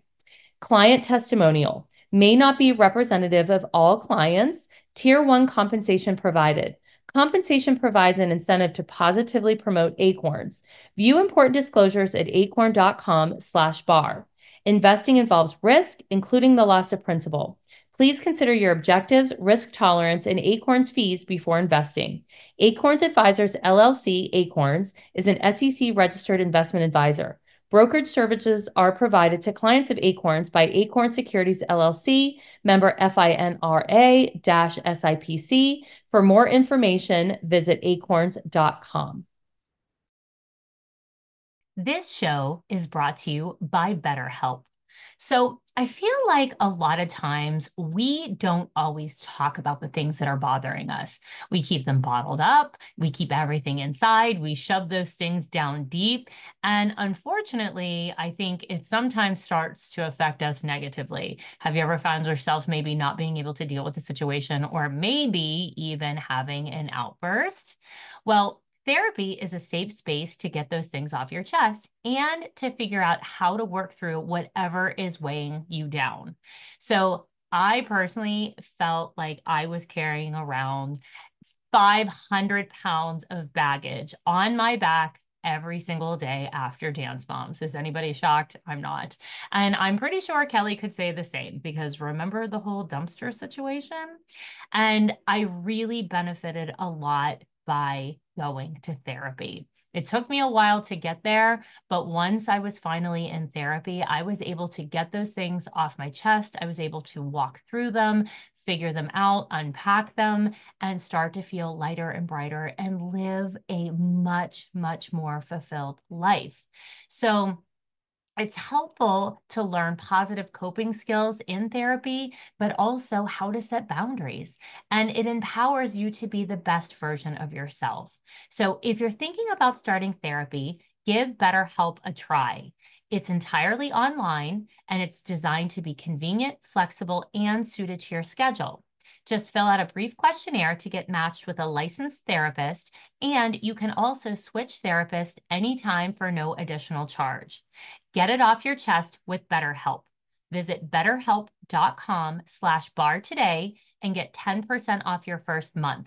That's betterhelp, H-E-L-P dot com slash barre.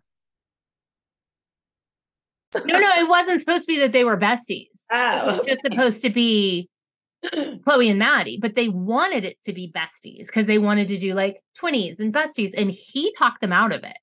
Yeah. Uh huh. And Well- P.S. In hindsight, you ought to be fucking grateful you didn't do that jewelry line because it was a nightmare. no,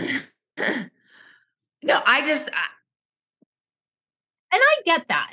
I get that it's hurtful because you start to see things. but I don't think like- it was just hurtful to me. I think it was hurtful to like Holly too. Like Yeah, Because- I I get that. why we always did everything the same. So like how earlier you were saying about how, you know, we were doing Abby's ultimate dance company. We all agreed not to do it and then Melissa and Jill went to do it. This was kind of like the same thing. I think Holly and I felt that way because it was we all agreed to the same contract and to do the same kind of shit and then you and Melissa went off and did it and didn't include us. I get that. I do. kind I can like see that. that Yeah. was, was with that ultimate thing. Like it's we we were doing everything as a group, and you two decided, oh well, we're just going to do it, and you guys Yeah, I can see where you guys would have felt that way for sure. I guess at that point, I wasn't really thinking about that. I was thinking about like we weren't doing things to promote Abby. Because remember in season one, when they, Chloe got this offer to do like, it was the dumbest magazine article. I mean, it wasn't dumb. It was very exciting, but it was like this little magazine blurb in some like teen magazine. And everybody lost their fucking minds, like lost their fucking minds. And then at that point, we're like, okay, we can't have publicists. We can't do this. We can't do that. But then Melissa, and, and we were, we all sat down, we all talked about it. We're like, okay, it has to be all for one, one for all, whatever. And then the very next thing we knew, Melissa had a publicist because then we went to Teen Choice and her kids were on the carpet doing interviews separate. So it started to become fractured. Like, and like, I know that when Sally Miller had asked or given Chloe and Paige dresses for Teen Choice, that upset everybody else. So it kind of started to be like, I think she ended up giving them to everybody though, didn't she? Sure. I think at some point she did. But I think it was just kind of I get that. I do, but it's also hard to navigate five people. And this is before there were brand deals and social media managers like there are today. Do you remember sitting there with agents and we would be like, our kids have this massive following and this massive influence. And they would be like, well, they're 12 or not even 12. They're they're 10. We don't know what to do with them. And they're yeah. like, come back when they're 13. And then maybe we could get them a deal. Meanwhile, now there's two year olds, there's zygotes with deals now. Yeah. you know, but at the time, nobody knew what to do with our kids. They were very much trailblazers. And I feel badly looking back on that because I definitely didn't mean to hurt everyone. But then I was like, well, is this different? I don't know. I'm not making excuses. I don't know. I did it because it was an opportunity, but yeah, you know, I I don't know. But was that it necessary for them to bring that up at the reunion to kind of like cause a yeah. rift between us? No. Yeah, yeah that was stupid. Because that was nothing that was ever shown on the show. No. No. So why are you bringing it up? To argue. Mm-hmm. Yeah. For sure. It's bullshit. But so anyway. then let's move on. So then Jeff says to Abby that she never shied away from crit- criticizing Chloe. And he asks Abby why she's so um, critical of her. And Abby mm-hmm. says because, you know, Chloe's been doing meet and greets and starting her new jewelry line, and she can barely do a left split anymore. P.S. Maddie was doing meet and greets and had a jewelry line too. She never brought that up. Yeah. Yeah. I just think right there, I think just by that statement, it shows that she, it, it wasn't even that. I think she was just mad that you were doing the meet and greets and stuff. Mm-hmm. Like you had a jewelry line and she didn't. You know what I mean? Right. I think she just didn't understand. Yeah. Well, it goes back to remember when I said I was wearing those diamond earrings and she lost her mind? Yeah.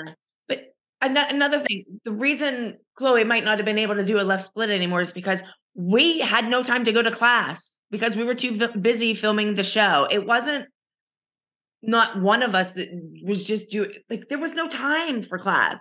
Mm-hmm. I know. I was there. I know. But yeah, but it's made out to be that Chloe's a piece of shit. And that's where I'm this is this is where I start really fucking losing my mind because I'm like everybody's going to believe what this lunatic says. Yeah. I mean, you're like, Chloe's amazing. Um, Abby doesn't give Chloe the opportunities from the show that, um, gosh, where am I at? I don't know. You just, oh no, I was upset, and I said she doesn't get, she won't get any opportunities if Abby keeps saying things like that about her. Just like somebody told me at one point, they called the studio with an offer for Chloe, and Abby basically told them point blank on the phone that like she's not passing along the message, sorry, and like tried to pitch somebody else for it. But then Jill's in the back, and I give Jill a lot of credit because she was like standing up for the things we were saying. She's like, Chloe does get opportunities from the show. People realize that Abby is saying these things about her own kids that she trained, and they're going to realize that she's a lunatic. And I'm like, well, not everybody, but thanks, Jill. I appreciated Jill in that moment. We give Jill a lot of shit, but like when push come to shove, Jill was often saying the same things we were, but then oh, she'd go hard right. And we were like, wait, what? And and Jill pulled her weight, I think. as yes. far as uh, fighting and things like that. It was always you and I. And then, yes. you know, when Jill came, Jill did. Jill did. I have I have to give her- Yes. I a hundred percent agree with you. Yes, she did. So then we get to see Miss Chloe do her dance. Yep. Yep. And then uh I have to say, I I watched that dance like this because I'm like, let's see if Chloe really sucks. Thought the dance was pretty goddamn good. Yeah. It was Yeah. very good. But Abby, you know, just told everybody that she sucked now. So anyway, I thought she was good. thank you. I did too. But Jeff says to Abby, last year we noticed there was a shift about to happen between you and Melissa. And she says that Melissa befriends people very quickly and that Abby should have been smarter and more guarded. Okay. Why? That, that's what I'm wondering. Like, do you think it's because Melissa doesn't work there anymore? No, I think that Abby was like, oh, these moms are never going to be your real friend and they're a piece of shit and you have to look out for Maddie. I think that's what it was. Yeah. So the audience asks question number eight, and they say to Abby, now that Melissa doesn't work at the front desk, do you still give Maddie special treatment? Watch the show. Yeah. Abby's like, I never gave her special treatment because Melissa worked at the desk. No, no, she just got the privates. Maddie is a special kid. But she used to say that about Brooke. So it, I think they're all special. Sorry, I do. I do. Um, I think every one of them is special in their own right. she says, you know, Maddie's always on time. She's prepared. She's well rehearsed. Every single one of those kids were on time and well prepared and rehearsed. Mhm. Uh, she says she walks into the studio and she's like a sponge. Um, you know, she says that those opportunities were open to all the children, that Maddie was the only one that took advantage to them. But those opportunities weren't available. Those opportunities happened at like noon on a Tuesday. The rest of the kids were in school. Yes. So they they weren't available. And we couldn't get privates. Correct. we could not get a fucking private. I'm sorry, we couldn't. We couldn't get a private. We tried. We tried. Not not take advantage of it. uh, But Jeff says Abby intends to turn Maddie into a star. And Abby says she wants a studio full of stars. uh-huh. But but she only focuses on one. I don't understand. She could have had a whole studio of stars. Yeah. Yeah. Um, Abby says that you know a dream is for a photographer to look better than you ever imagined, and Maddie does that. She takes the choreography and makes it her own. Not many kids can do that. We weren't allowed. Yeah, and but we weren't also giving the time to do that. You know, Uh-huh. Like, Uh-huh. It's helpful. It's helpful when you when you do have a little bit of um what's the word? Like extra time to rehearse. Well, because I mean, they, they would work in facial things. Like Yes. barely work in our feet and our arms, let alone our facial expressions. Yeah. I mean, Like, I, I don't, whatever. I, Like- Kel, I was there. I get it. I mm-hmm. get it. All right. So, question number nine. Currently, is Melissa's loyalty to Abby or the moms? And Abby thinks that Melissa's loyal to the moms. Melissa's a great dance mom who helped all the who she helps all the children. She is even paid for other kids' dance lessons. But now it's become more important to be friends and chums with the mom, with her girlfriends, than to be a good mom for Maddie. That's very interesting because I'm pretty sure that um we've all been very helpful to the kids. I'm just saying. Yes, I would agree. Especially us. We we always did everybody's costumes, Uh, or hair. makeup. Yeah, yeah. Whatever. Yep. But she's a bitch, so whatever. Um, so then you're you're sitting there and you say, you know, we're in the green room, and you say, what a good dance mom or what a good mom is, just in Mhm. and um Melissa says, the way your child your child is, and Maddie is a good kid. I say, what defines being a good mom? And I said, like a good mom. I said, my definition of a good mom is how, like, what your kid is like. And I said, Maddie's a good kid, so you're a good mom. And then she starts tearing up and she's like, thank you. Do I think Melissa really cared what I thought? Probably not, but it's okay. We had a nice moment. And I said, Abby's an asshole. Ah. it was so eloquent. Abby says, you know, when you put your kids second and your first, that's a problem. I don't think Melissa did that. Never, ever. Ever put us ever ever she would never that's just not in her she even if you said melissa you need to do this she would she would twitch she wouldn't be able to Yeah. So then Jeff invites Melissa to the stage, and you say as she's walking out, don't sit there and cower to Abby. Stand up for yourself. Well i was trying to give her a little oomph So Jeff asked Melissa if she's closer with the moms now or as close as she's ever been with Abby. And Melissa says she's closer with the moms, and it just makes her life easier. i hate that answer Yes. Because I think she thinks if she's friends with us, we're not going to argue. Mhm, Disagree with that. mhm. Not we'll argue with you anyway you because you're not my friend. I was friends with Melissa. I was actually very, very good friends with Melissa. I used to go to her house every freaking day and drink coffee in our pajamas. We, I, she would come to my house. I would go to her house when the kids went to school because we lived right by each other. So I was very good friends with Melissa. But like that makes it sound like Mhm. I want her because we weren't friends. We were friends. If, if I disagreed with you, just like with that makeup line, I disagreed with you on that. It wasn't because I didn't like you. Mhm. I the truth and speak when I think I should stand up for my kids or stick up for the group or whatever. It wasn't that I didn't like her and was picking on her. I was I yeah say in real life, I'm not going to say something behind your back. I'm going to say it straight to your face.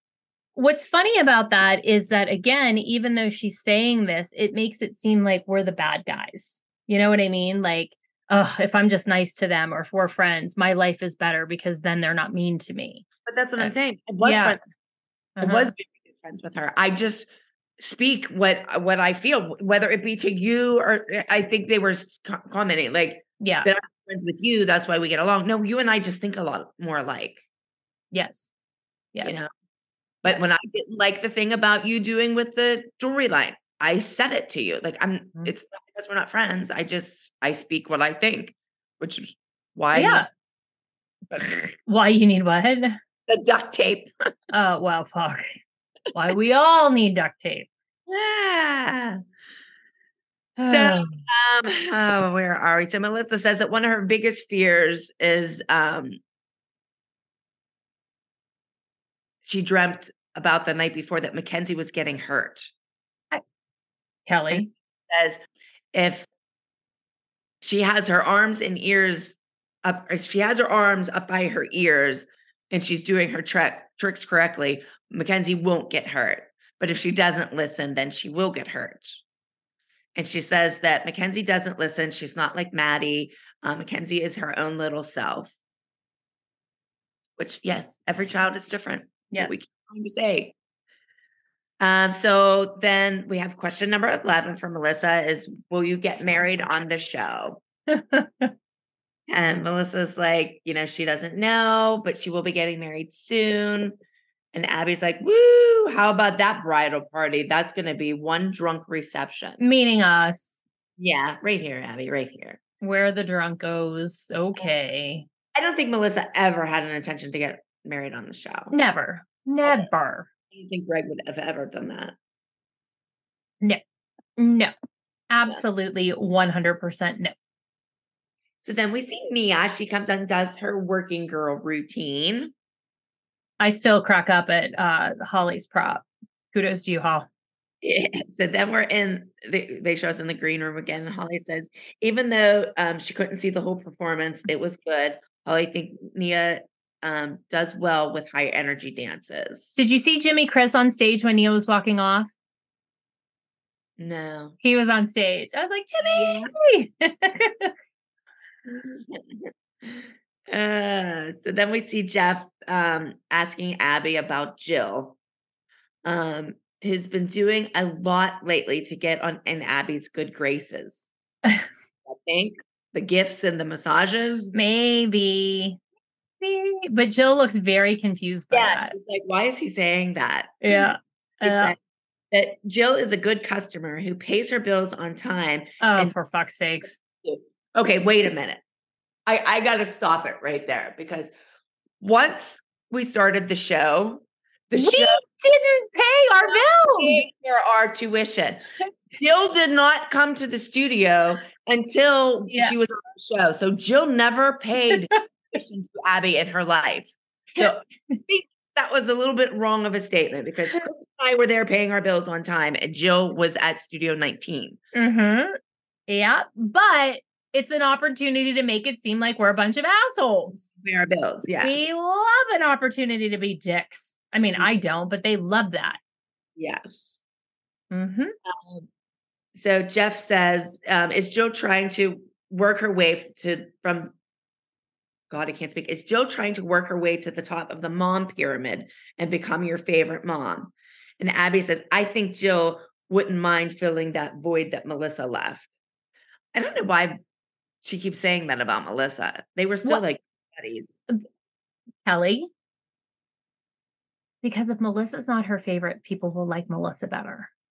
Oh, okay. Well, she was still her favorite. Right. I know, but she's saying it. Like Abby was really smart at this point about perpetuating whatever narrative she wanted the world to believe. Getting the best of both worlds. She had Melissa like having her back, but then she had Jill buying her gifts. So she was Mhm. she was making out. Yeah, hell yeah. Uh, so Jeff wants to know from Abby, what can we expect for Kendall in season three? And here she goes. Kendall She's beautiful. She's only nine, and while Kendall is improving, the other kids are stagnating. Um, she thinks that Kendall will break out of her shell and move up the pyramid. I, I don't know. I, I'm just gonna skip that. I'm gonna keep. I'm gonna put my duct tape on. No, say it. It's your chance. Well, I know. I just like like she says our kids are stagnating or whatever, stagnating, however you say that word. But Kendall just got here and Kendall never took a dance lesson from Abby. Yeah. Yeah. So I if know. kids are stagnate, first of all, the first two seasons that when did Joe come? Season two, beginning of season two or the end of season two? Beginning. But then she was gone for quite a long time. I forgot that until we rewatched it. But Kendall was in class like that. That whole season, we did not have any dance classes. Kendall was in dance class at a different. I know. she was at a different studio taking lessons. So if any of the kids are stagnant, it's not. It, it's Abby's studio's fault because that's where we were taking lessons. Kendall was not. I know, Cal. So I know. I'm just pointing that out to everybody else. I know.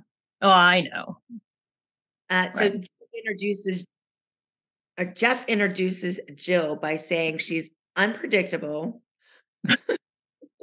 and that every time Jeff sees I like of- provocative. She's provocative. uh, provocative, and every time Jeff sees her, she has a new hairdo and a new dress on. Jill actually fucking kills me in this whole scene.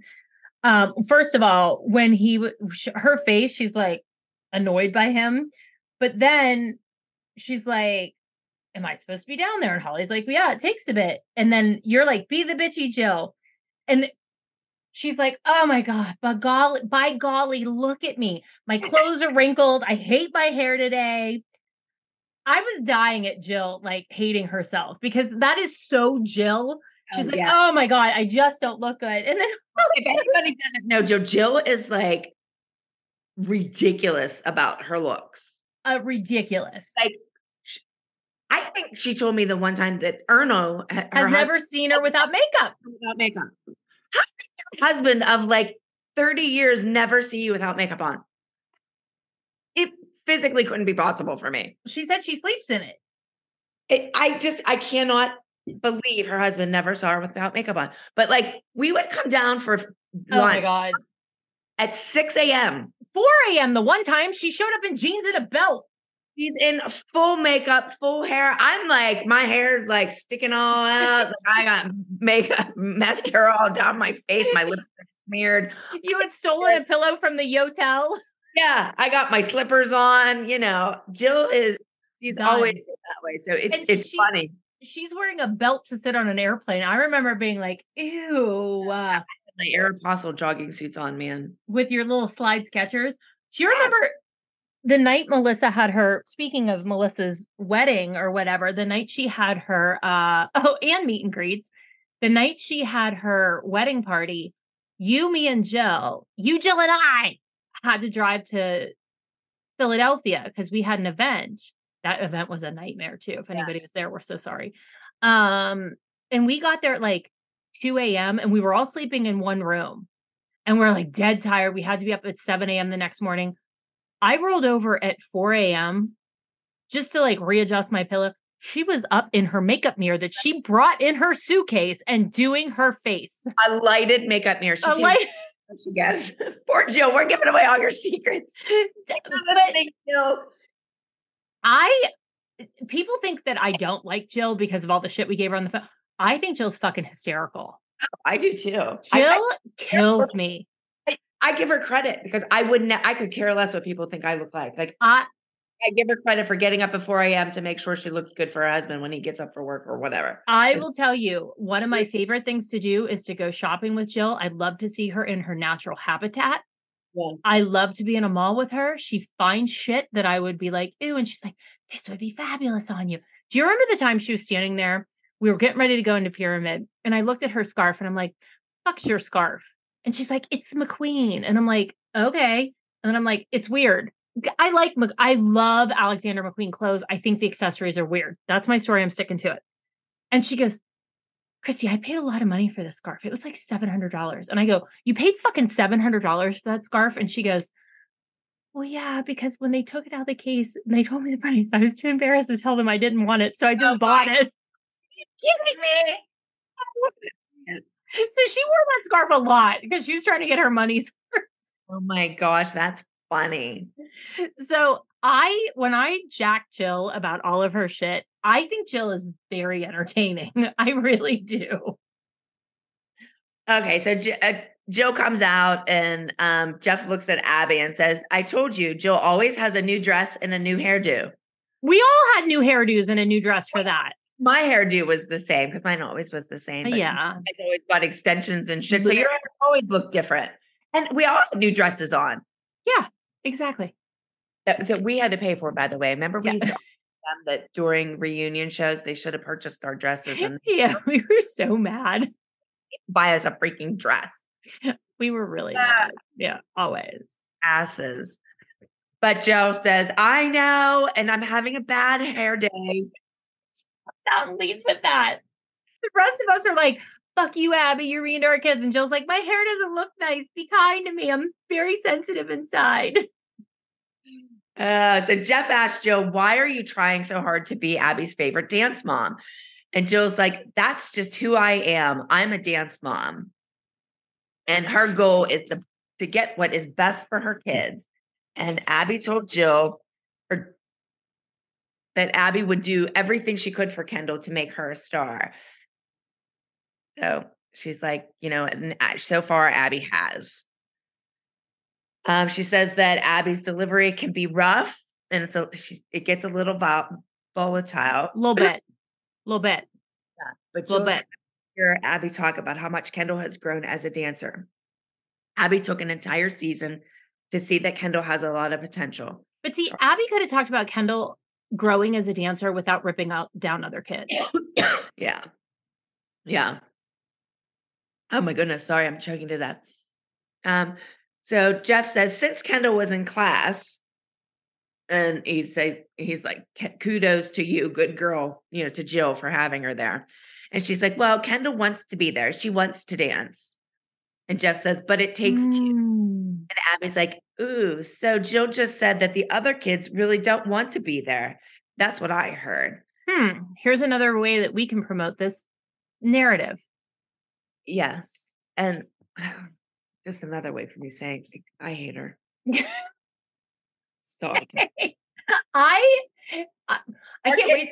and we were constantly there. I mean, I don't know how much more they could have. I mean, if we did, it, we could have just slept there, maybe, and maybe she would have been happy. She would have been happy. Well, one thing that really pissed her off at this point was we wouldn't homeschool our kids. I'm so glad I didn't homeschool. I I am too. you did later, didn't you? Not when I was on the show. Never when I was on the show. Yeah, I my kids were never homeschooled. They always went to public school, and I I am so glad that I stuck to that, just because that was my child, my children's normalcy. hmm I get that. I think they would have been a lot different if they didn't have that. Like they went to school like every normal child and they had friends that weren't on the show or didn't live in LA and whatever. And that those were they're still their best friends. hmm I I really think it kept them grounded. And I'm I'm glad. I I stand by that decision. But so Jeff asked Jill where he where Jill expects Kendall to be on the pyramid. And Jill's like, at the top. Maybe I should buy another massage. Uh, so then they show Cathy in her green room. And uh, Uh, Cathy looks at Vivi and says, Okay, the whole time that Kendall's in class, Jill's visiting mommy at Candy Apple. is this when they have the Louis Vuitton standoff? Mine's bigger. Mine goes in my big one. I throw this little one in my big one. Is that the scene? I don't know. I fucking can't wait for that scene. That's the best scene in Dance Moms. hysterical. Like, yeah, I put mine inside my big one. Yeah, I that scene. It's just like how I love bus driver scene. I love the Louis Vuitton showdown. Who's got a who's got a bigger dick? Oh gosh. Oh, um, so Jill says that um, Kendall is the only one who hasn't been at the top of the pyramid. oh, I didn't know that. Um, but she What? also hasn't been there for a whole season. Like if you Oh, that's true. different seasons, like like Paige was, you know, on it in season two. Brooke had one in season two, or one in season one, and some in season two. Like you know, some of Maddie's were in season nine, some were in season two. So Jill just got there, so Yeah, it doesn't it doesn't count. not as much. I mean, Yeah. Paige was only on there once, and Paige was there for two seasons. So, Yeah. Mean- Okay, so audience question number 12 is to Jill, and it's Kendall beat Chloe at one of the competitions prior to nationals. So, why wasn't she able to compete during nationals? Do you want to take that? I mean, she just said the plan was for the girl to eh, who did the best to receive a solo at nationals, but Kendall didn't beat Chloe, or Kendall did beat Chloe and didn't get a solo. Look, it's a show. Like they had ordered her costume. We knew Chloe was doing a solo at nationals. Like, Yeah. If they wanted Kendall to do it, great. Now, here's my question. Actually, about this reunion, and I didn't even think to bring it up um, yet because it was kind of my end note why didn't your two kids and Kendall do a solo on this? Absolutely. My say that at the end. My my Yeah. two You can even you can barely even see Brooke in the group dance. Yeah. But I- I, I thought the same exact thing. I was like, I did not see the Hylands really dancing in this episode at all. So they needed to make time for them. They could have made this an hour and a half. People would have fucking tuned in for an hour and a half. Are you kidding? Then you have more commercial spots, blah, blah, blah. My last name, my kid's last name's Hyland, so they don't get solos. And I remember me flipping out about that. Did you? Well, you should have. I, well, I questioned it for sure. Why? Why does every single kid have a solo but mine? Kendall did not. Okay, Kendall, Kendall- was too, though, too. I understand that. I'm I know, but I'm just calling it like, you know, if you want to say that. But it's funny that they're putting all this emphasis on like, why didn't Kendall have a solo at nationals? Because Chloe had been there since day one. And it was the Chloe versus Maddie bullshit from the first season of the show. Kendall showed up. She happened to beat Chloe. They did that kind of shit to make Jill pissed off. Correct. When Jill fight because, well, why doesn't Kendall have the solo when she won? Like that, that they do that shit on purpose to cause arguments. And I also wonder if they brought that up so Joe would kind of re be pissed off when I came back out to kind of argue with me and not be on my side. Because they did a lot of that, just like with the jewelry line, there was no reason for them to bring that up except to divide us so that we were sitting there pissed off at each other. And I guarantee you that Abby gave them a list of things that they could bring up. Sure thing. Like this will piss this one off. Like Abby probably knew I was pissed about the jewelry line. And Of she, course. Yeah. Yeah. Because. Jeff didn't know about. No. Yeah. No. I, Um, I love this question. Question 13. Jill, on the show, you state how much money you spend on counseling. Jill starts laughing and said, um, Would you suggest counseling for any other of the dance moms? Do you want to say what she said? Um, Oh, she's like, well, actually, it was kind of a joke. I don't really send Kendall to counseling. And then Abby says, dance class is cheaper than rehab. Where do I start? well, I, I- that's why I was letting you take it because you said earlier you wanted to say something Where about where where do I start? Because. I am pretty certain that anybody who went through the show, I went through serious counseling after this. My daughter did. Are you Yeah. kidding? I think everybody needed it. Yes, but it's kind of treated as a joke with Abby saying dance class is cheaper than rehab. No, no, dance class is going to send you to that addiction. Do you remember when she used to say to Chloe, "Oh, you're going to be like uh I can't remember, Lindsay Lohan. You're going to be a- an addict and a piece of shit." And like she would say that to Chloe Yeah. It's amazing that none of the kids that they're all good kids. all so good. I know- said they should be serial killers. Like we should have a Jeffrey Dahmer amongst us for sure. Yes. minimum. At least at least a Lizzie Borden, somebody murdering their mother with an axe. At minimum. Yeah. Okay, so Jeff says that, you know, these questions have been too easy. He wants somebody to ask a tough one. Oh, okay. So, question number 14 is the bloggers are obs- obsessed with the many looks on the show. I was just curious have you had any work done? Why didn't someone ask Jeff this? They asked Jill this. I know. Why didn't they ask Jeff? Jeff Oh. had more work than any of us. Ah, that's funny. Yeah. That is funny. Yes, he had more work than any of us on the show because he could afford it. So then they show Cathy in her green room saying that, you know, um, those many looks go with her many personalities. Cathy just loves a moment to fucking fuck with Jill. I know. But Jill's comment was that um, she hasn't had surgery. If I had surgery, I wouldn't look like this. I'd look at me. That was funny. Yeah. She says all the moms in the show have had some Botox and fillers. We, We talk did it about. on the show. Well, yeah, that's the only I ever had. I never had filler, and I just did that teeny little bit on the thing. That's all I've done. Okay. I I'm, need some. I'm gonna take you to my mad my magician in Beverly Hills. Yes, I need some. I was just referring him to a friend. She's like, Where do you go? I'm like, let me tell you. Yeah, I'll come. I like him because it's his name is Dr. Rivkin, West Side Aesthetics, if anybody's out there. Yeah. This is not sponsored, but I'm gonna tell you, you don't need to write it down. I'll fucking give you his number. I'll give you his scheduler's number. She's obsessed with you. We could go and do like a twofer. okay. but um I love him because he will come in and he looks at you and he's like don't do that. He's like no, don't do it. He's like you need a teensy here, a teensy there and he's very he's like I'm going to give you a micro smidge of this. We'll see how it looks and we're going to leave it.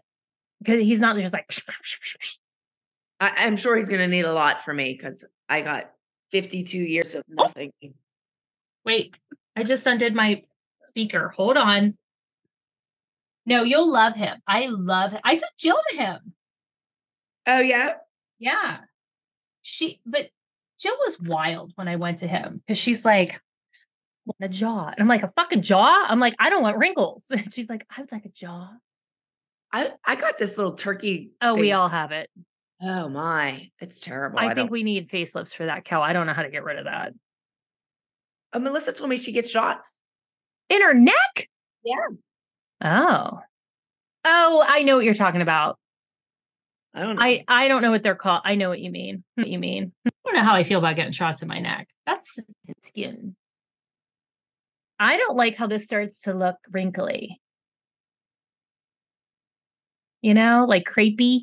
I never. I never moisturized. I should have. Yeah, we all should have. I also have stretch marks, which makes me want to kill myself I don't have many of them. from being pregnant. I don't have many of them. I do. It's terrible. Even even when I'm super skinny, I'm like, oh, I would never wear like I wear a two piece in my back when nobody can see me, but I would never wear that shit in public. Where Oh my god. I don't even have stretch marks. I just have. I just would never. And every time I post a picture that you can kind of tell I'm in a two piece, you know who DMs me and gives me a hard time? Who? Kim. She's like, You are an older lady. You should not be wearing a two piece. Kim from the network. Oh, She always has something to say about me wearing a two piece because she's my age. She's like, Oh, yeah, no. She goes, Why would you want to see that? I'm like, I'm skinny. And she's like, Yeah, no. Mm-mm. oh gosh, not me. It's funny. They're in like a. A moo moo. Yeah. Well, I'm not out there in a two piece in real life. I, I sometimes wear the bathing suits that have the little skirts on the bottom, Oh, yeah. Don't we all? like a nerd mom. Yeah. Well, aren't we all? Okay, let's get back to this. We're gonna be Okay. Uh, so Jeff asks Abby, what's going on between you and Cathy right now? And Abby's like, I don't know. Is she still eating my dust? Oh, you forgot one thing though. I have to bring up. Jill says, well, she says all the moms have had, you know, Botox filler, whatever. And Abby goes, I'm not a mom, as if to say she hasn't worked, had had work done. However, do you know how many people ask me what kind of editing app Abby uses because she like makes herself flat because she like over photoshops her pictures? oh yeah. Oh, they're wild. They're wild. But I think she's had a lot of work done. She's had a facelift and stuff. I'm certain of it. Because I saw I I don't follow her, so I, I don't know. Somebody sent me something. I'm blocked in case you're curious. I, I have no idea if I'm blocked or not, but I don't follow her, so I don't care. But I didn't even know it was her. Like somebody sent me like a, a Mhm. screen of something that was posted like about talking Mhm. about my kids or something. And they're like, Oh, did you see this? And I, I was like, I had to do Mhm. like a full take. I didn't even take her. Yeah, I, I I've seen them. I know. Okay, so you know, Abby wants to know if Cathy's still eating her dust, and she says that the ALDC won at nationals, and Cathy um, conceded. Cathy thought that the last text was excellent, It was. and Abby was like, "Frankly, I thought I'd never see her again." And Jeff's like, "Then what happened?" And she's like, "Well, you invited her to come on the show." And he's like, "That's for sure, I did." And that's when he invites Cathy out. I like that he calls her the Sue Sylvester of dance moms. Yeah, I don't. What what does that mean? That's from Glee. That's um the eh, the gym teacher from Glee. okay. Yeah, that's funny. Okay. I, I didn't really watch that show. Uh, well, Sue Sylvester is pretty funny. Okay. So Jeff says that she burns up the blogs when she says she's on the show. She's our favorite little candy apple. And she came all the way from Canton, Ohio. Cathy comes out and Kills she me. He goes to Jill. You're having a bad hair day, honey. Jill's like, so are you. You well, when Cathy first reaches out to Jill, it looks like they're gonna hug, and then she's like, "Oh yeah, no." Th- They show me in the gre- green room, and I'm saying I hate that bitch. I You're talking about Abby. I was gonna say the same. I've never said I hated Cathy. I don't hate Cathy. I'm one of the ones that don't really Cathy doesn't bother me in the least. my kids costume or something, I never had a problem with Cathy. Yeah, I did. I was saying that about Abby, and they made for sure. saying it about Cathy. For sure. Yeah, I did not. I'm glad that you you said that. It wasn't just me because Oh, I it's in my notes. I'm like, you said that about Abby, not Cathy. There's no way. Just like when they showed the picture or the shot of us when they went to commercial break after they asked about the jewelry line, we're like side eyeing each other, kind of scowling.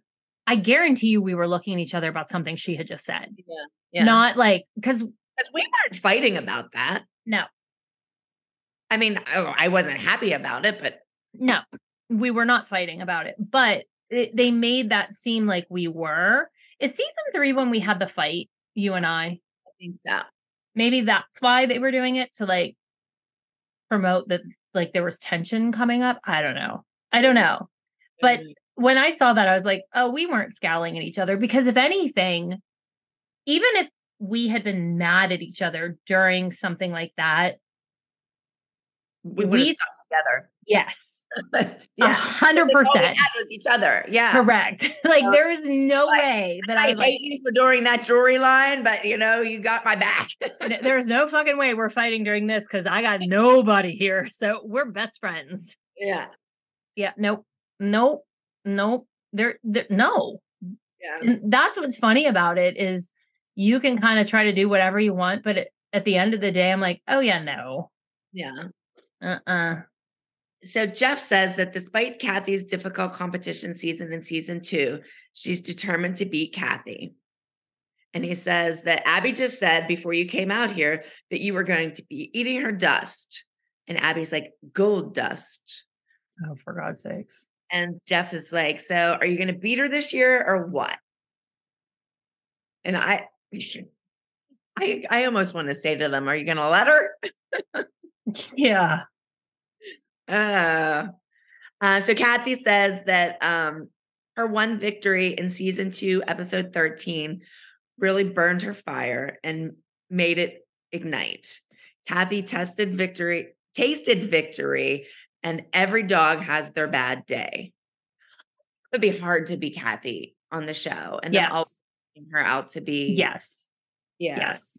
especially because she owns her own studio and Yes. like I, I mean like you and i know how we feel when they do that they have abby say stuff about us and it's just about us personally Mhm. he's talking about cathy's business. Reputation, her business, it, her daughter. yes i think It's- that would be very difficult i give cathy a lot of credit We we need to have Cathy on the show. We need well, she, I had talked to her a couple of times because I know she had like the recital and like Vivi's graduation and all those things. Um, but she's like, oh, absolutely, I'll come on. So we'll definitely have her. But one thing I want to point out, in case anybody's wondering, the chairs that we had to sit on were horrific. Those chairs were awful. Do you remember how bad those chairs were? Yes. They were terrible. Yeah. So jeff asked abby um, what she'll do if cathy beats her in season three and of course abby is like well the way these kids are rehearsing and missing class and away every weekend doing their own thing absolutely cathy can probably beat me hmm Oh, she's setting it up so that there's already an excuse in place. I'm glad Cathy calls her out on that. Yes, me too. Um, and Jeff says, you know, and don't you love the way that she's framing that? You're going to beat her because she's she has a bad. hmm Then he, what does he inter? No, her? Cathy interrupts and says, "Well, now Abby has a justifiable excuse." Yeah, blame it on us.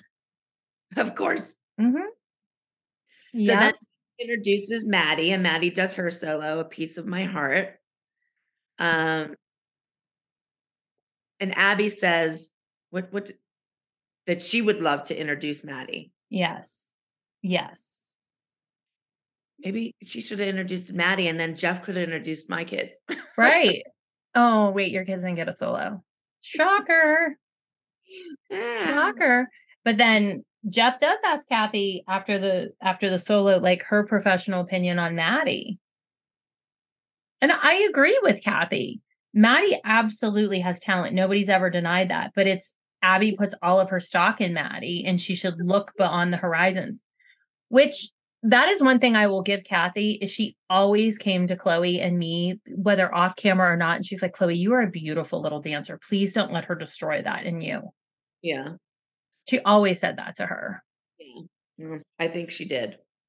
Oh, you mean because I can't say the word dance to my daughter without her having a nervous breakdown? You think that's an indication? Yes, it is. I know the same way. But Cathy tells Abby that, you know, she has fine talent at her studio and maybe get off the moms and try to focus more on the kids. Thank you, Cathy. And I was like, You've never said anything in the world that I agree with, but I agree with that. Yeah. but here we go. We're going to bring me up again. This is why I said this this show was all about just destroying me.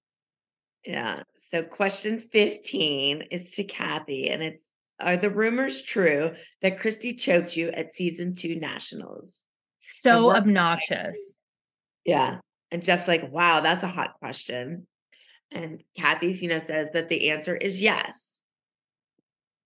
And Abby says, and I arrest, press charges. Yeah. Abby always wants to sue everybody and press charges. Mm-hmm. How many times did she call 911? I know. Okay, so why did I choke her? Who instigated it? And then she starts telling the story. You want me to tell it? Yeah, that's fine. Yeah, uh, she she Jill points out though, she's like, you know, Cathy, you had just lost very badly. We were outside the theater and the kids I did hate this moment with the kids where they were chanting and following them because that wasn't how our kids normally were. ridiculous. But but I have to say that the reason that they had us do it was because Cathy, her team used to do it to us all the time. Right. They were like, oh, let's do it to them. Mm-hmm. I think that's the only reason we agreed to that because uh, we would have ne- we've never done shit like that. Yeah, and she's like, "Do you want me to answer the question? Then you need to tell these ladies, oh, excuse me, these broads to shut up." And Abby just keeps ignoring or interrupting her. She's like, "Do they even use the word broad anymore? That's like from the olden days." And Jill's like, "It's from the 1920s." But Abby is interrupting everything Cathy says. And she's like, I threw water on Christi because Sparky needed to cool down. And Abby's like, but when you throw water on a witch, they melt. And Cathy's like, you're right. Thank you. Then she goes on to say, like, I point in everybody's face, which I do. I am a pointy finger bitch. And so are you. Get your finger out of my face. Yeah, that was Abby putting her finger in my face. Right. But then you pointed back. Yeah. And I jokingly said, "Oh no, no." And I Cathy slapped my hand away, and that's when I kind of I lunged at Cathy, but from what I remember, her choreographer was saying really terrible things about our kids, and it was her mom with the red hair that kind of pushed her off the curb. I don't know if I ever just physically yeah, if I ever physically touched Cathy. I don't remember like I remember we were just all outside, and I remember just being like, whoa, like kind of like your reaction to me when I slapped Abby, just Yeah. like, wow, what the hell's happening? But like, I didn't actually see what really happened. And you know they had it? footage of it. So if trust me, if I actually had like choked Cathy, you don't think they would have showed that? She, she was bruised. She was bruised and I stuff. I know. I know. They would lie. I don't know. Kat, Kelly, I don't know. And then Yeah, Jill's like, I "Well, you don't know because I, I, like I said, I didn't see it. I was like walking, and you guys were like behind me or whatever, and I did ever seen the footage, so I don't know. But I don't It's know. 10 years I later, Cathy would lie about something like that. I, she might have had a bruise, but maybe it was from people's perspective gets muddled. You know, maybe Justice's mom pushed her off the thing. I do not think I touched Cathy. I don't Yeah, because I just, I don't think I did. I don't think I did. But look, I don't know. And then Jill's like, You fell off the curb. And she's like, I pushed you off the curb. And Jill said, But Christi didn't come after you. And she said, She did. Then she says, I pushed her into a tree. We were in the middle of downtown Los Angeles. There were no trees. like, I promise you, there were no trees. yeah. And Jeff's like, Oh, I want to know where my cameras were. Your cameras were there. yeah. I don't. I don't know.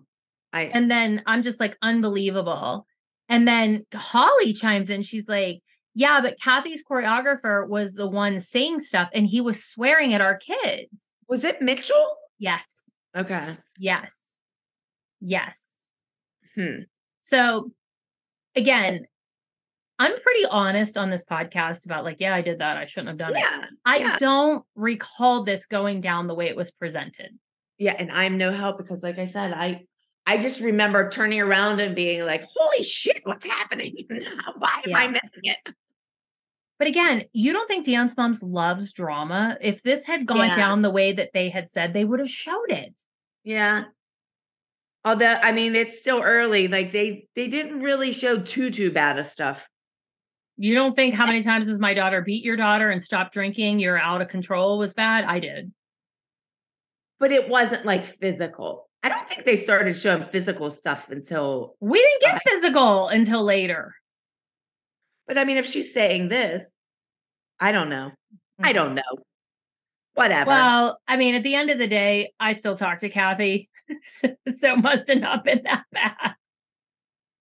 yeah.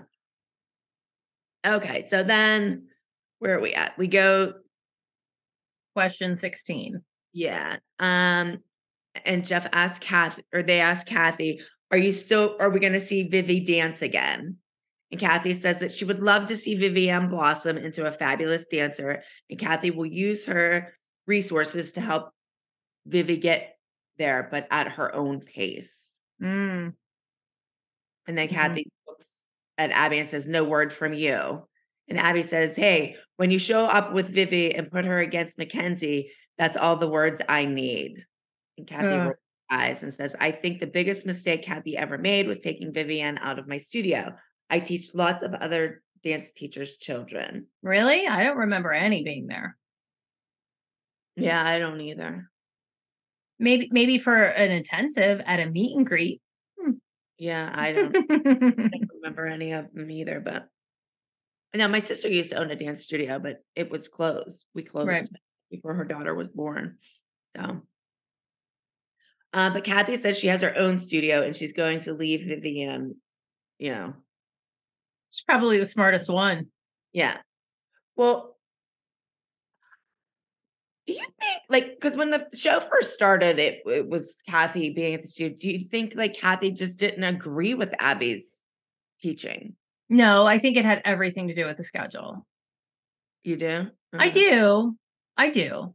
Because in season one, Abby wasn't that bad. I mean, she was bad, but she was nowhere near as bad as she becomes. Okay. All right. So, question number 17. Cathy, is it true that you're going to get new dancers to try and improve your efforts to meet Ab to beat Abby? Cathy says, you know, she's exploring her options. Right. Because the, the show wants her to. To to do another team. Yeah. To cast a new team for Yeah. sure. And Jeff asked the audience if they like when Cathy's on the show, and you know, they all applaud. And Jeff says, I think Cathy's the one that should be called Sparky. And Jill is like nodding her head, like, yes. yes. So then we introduce Mackenzie and she does her solo and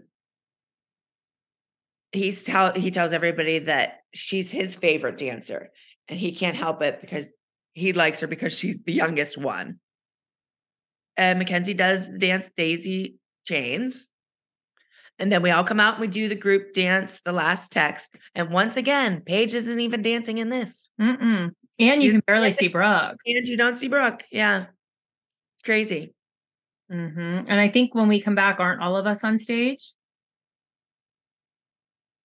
Um, I think we're all on stage after that commercial break. Yeah. yeah. And then they're talking about um the, them doing Abby's show elimination um, show or whatever. Mm-hmm. Um I ain't even talking about that. Yeah. Keep going. I'm skipping that. You skip away. Uh, Jeff says, if you could change the rules around and you could eliminate one of these moms, you're like, oh God. I think you and I raise our hands. Yeah, we're like, get rid "Ah, of that would be us. Uh-huh. And Abby's like, oh, I think it would be a five way tie. I'd keep the kids and I'd send the moms all packing. Oh yeah, even Brooke and Paige who are mediocre and Chloe who's regressed. Okay. Yeah. Hmm. Yeah, you'd keep my kids. You didn't even have them dance, for God's sakes, on the reunion. Right. Um, so just Jeff asked the moms if they think that Abby should would be successful without our kids. And Holly's, you know, our voice of reason says um, she thinks that it's like a symbolic relationship. Abby and the girls need each other equally. Yeah, agreed. I said that earlier. Yes. And and Holly says that in the world, people know Abby's names because of what the girls have been able to produce based on what Abby has taught them. Mhm. And Abby's like, "Whoa, wait a minute. Um, are there are there any dance teachers here? A lot of people knew Abby's girls. I had Abby's girls before the moms were even pregnant and giving birth to the, the children. Yeah, and then you chime in. You're like, they were Abby's girls. They weren't Abby. Yes.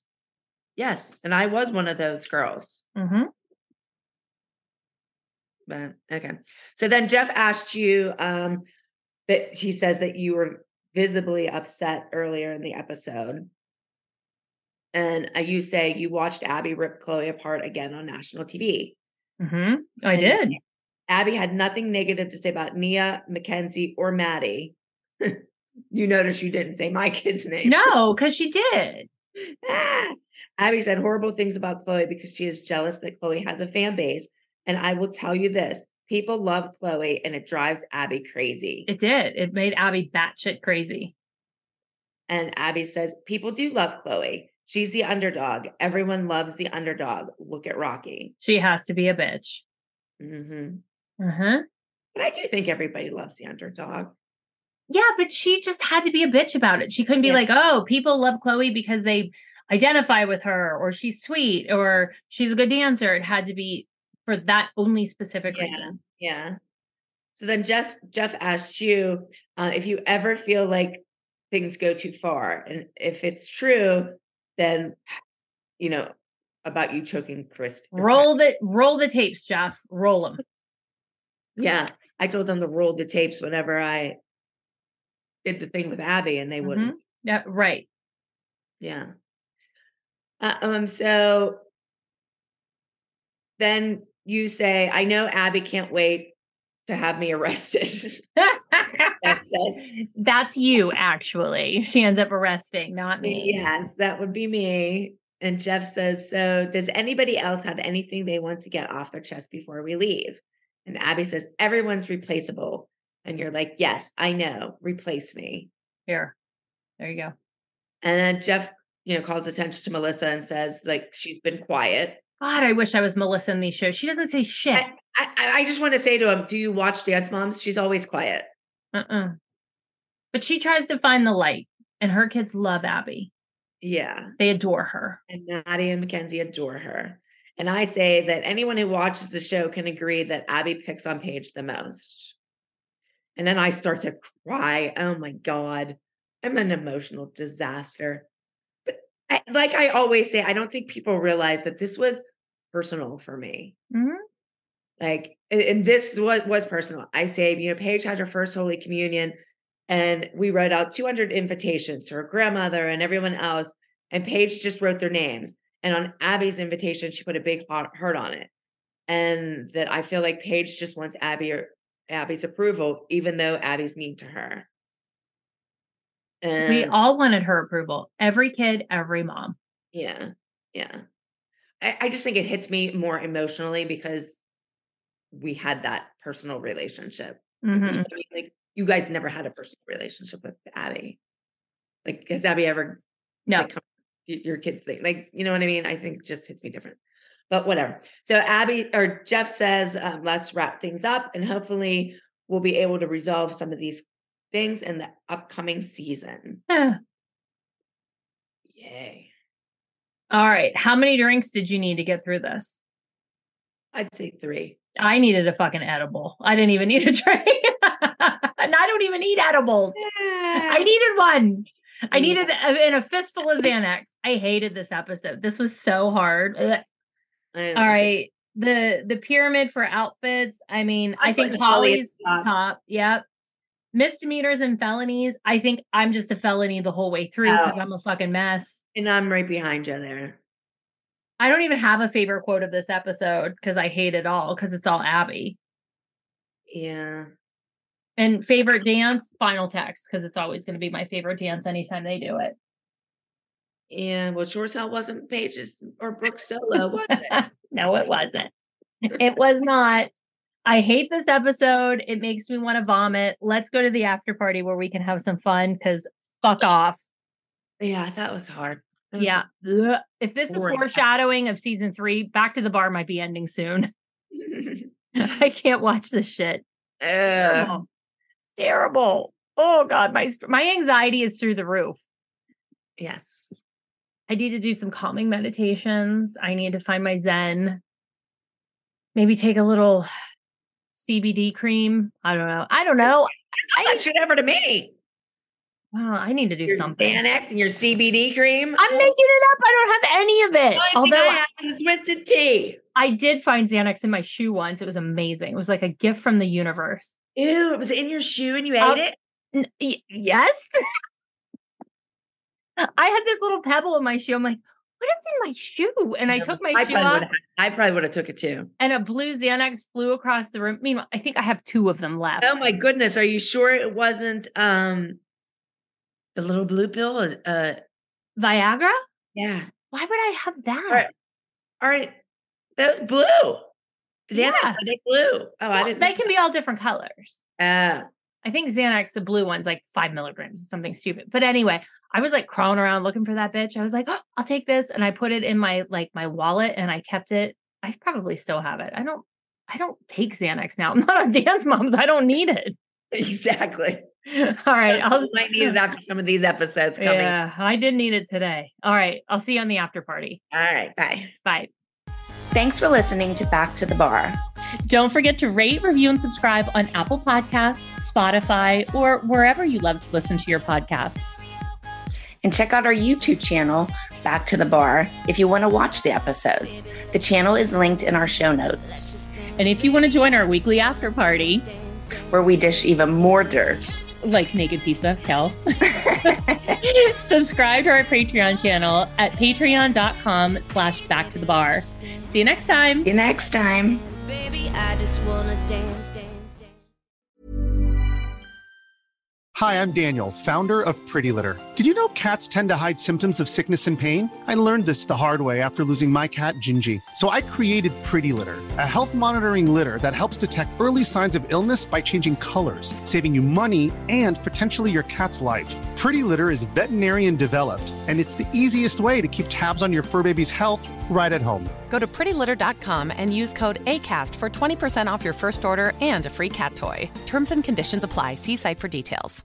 Imagine the softest sheets you've ever felt. Now imagine them getting even softer over time. That's what you'll feel with Boll and Branch's organic cotton sheets. In a recent customer survey, 96% replied that Boll and Branch sheets get softer with every wash. Start getting your best night's sleep in these sheets that get softer and softer for years to come. Try their sheets with a 30-night guarantee. Plus, get 15% off your first order at bollandbranch.com. Code BUTTERY. Exclusions apply. See site for details. Even when we're on a budget, we still deserve nice things. Quince is a place to scoop up stunning high-end goods for 50 to 80% less than similar brands.